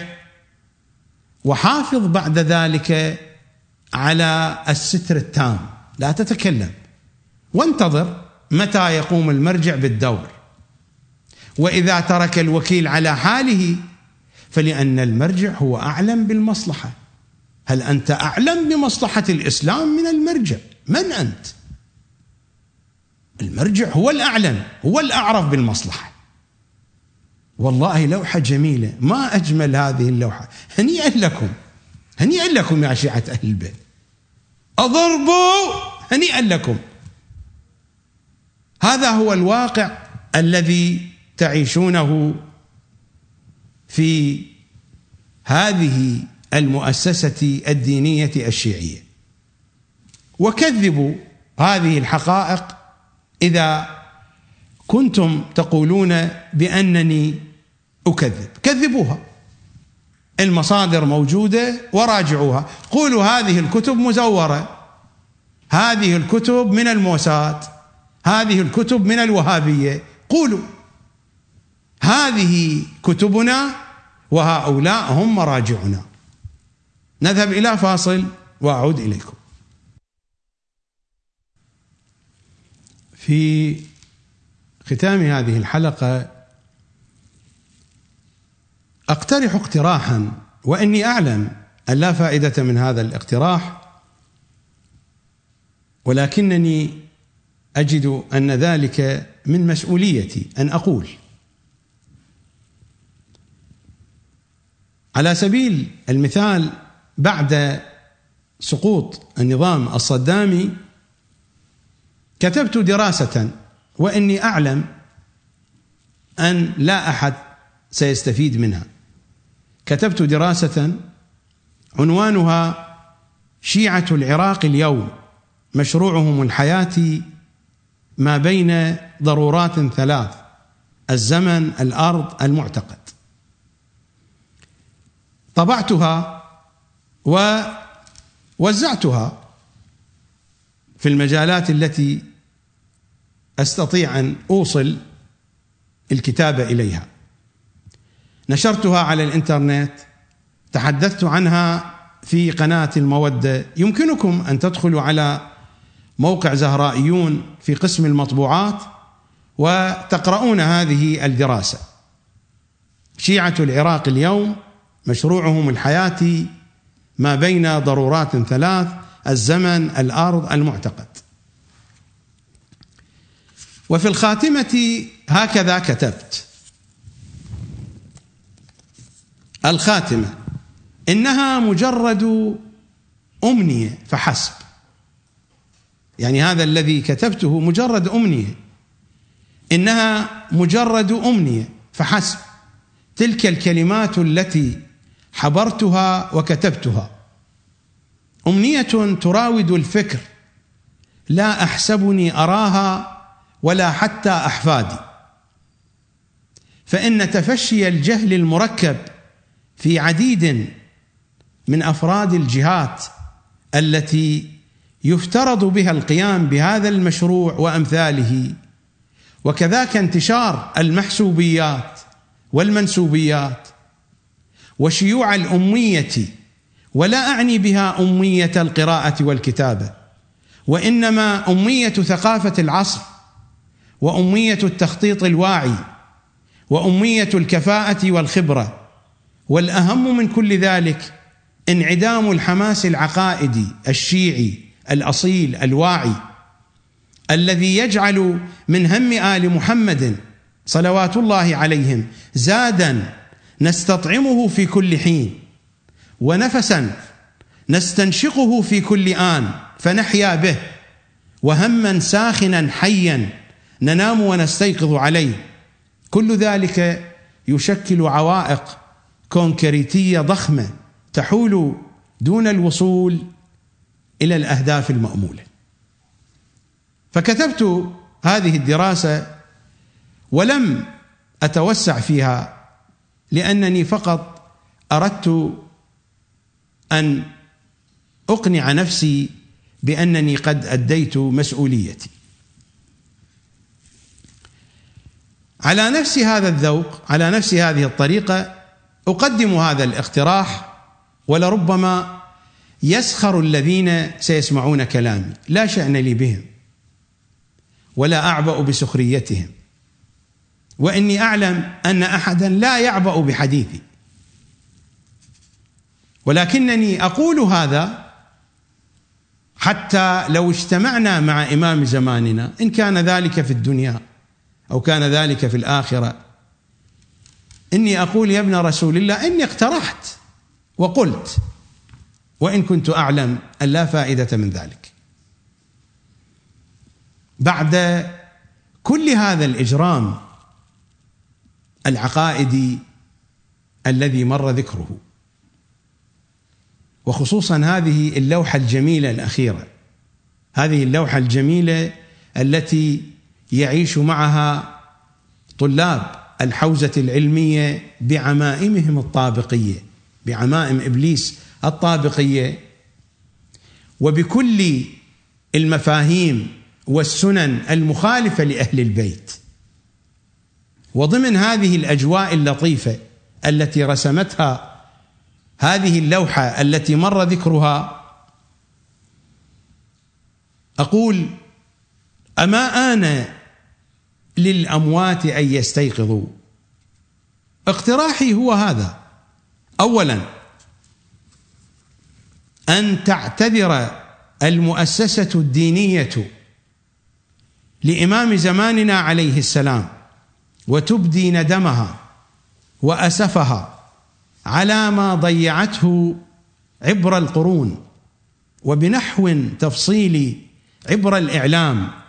والمهرجانات والمؤتمرات والندوات المخصصة لذلك. ومن خلال الفضائيات والإنترنت والمساجد والحسينيات والمراكز المختلفة وأن تصدر كتابا تفصيليا مدعما بالوثائق والحقائق فضلا عن البيانات الرسمية من أعلى الجهات في المؤسسة الدينية. كل ذلك يتناول هذه الهفوة الكبيرة والجفوة مع منهج الكتاب والعترة. ثانيا أن تتعهد المؤسسة الدينية أمام جمهورها بعدم تكرار ذلك وتضع قانونا يلغي الاعتراف الشرعي بأي مرجع أو عالم يحاول النكوص إلى الوراء إذا كان متصديا لقيادة الأمة.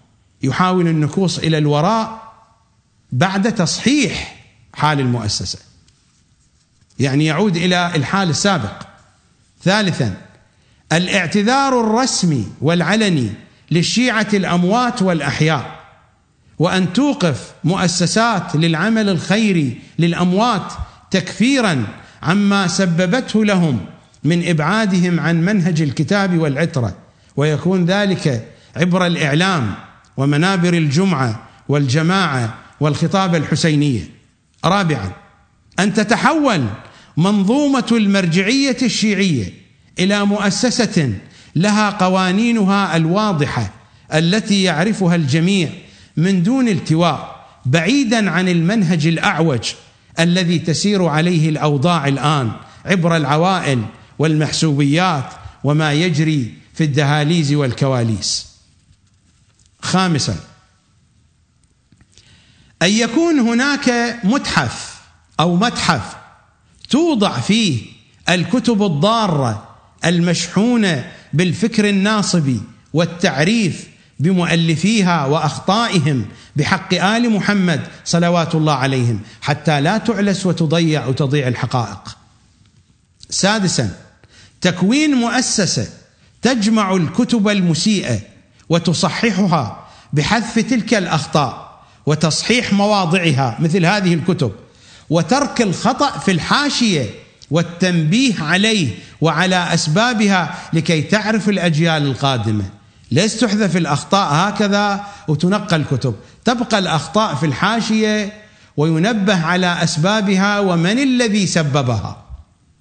لكي تعرف الأجيال القادمة. حتى تتحذر لا تقع في المطب مرة أخرى.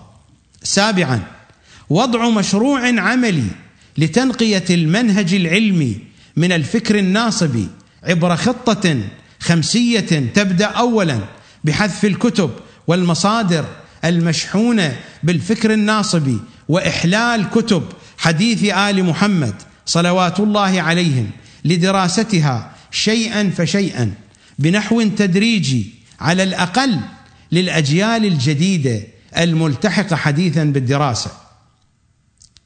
ثامنا إيجاد مدرسة للخطابه والتبليغ وفقا لمنهج الكتاب والعترة لخطباء المستقبل.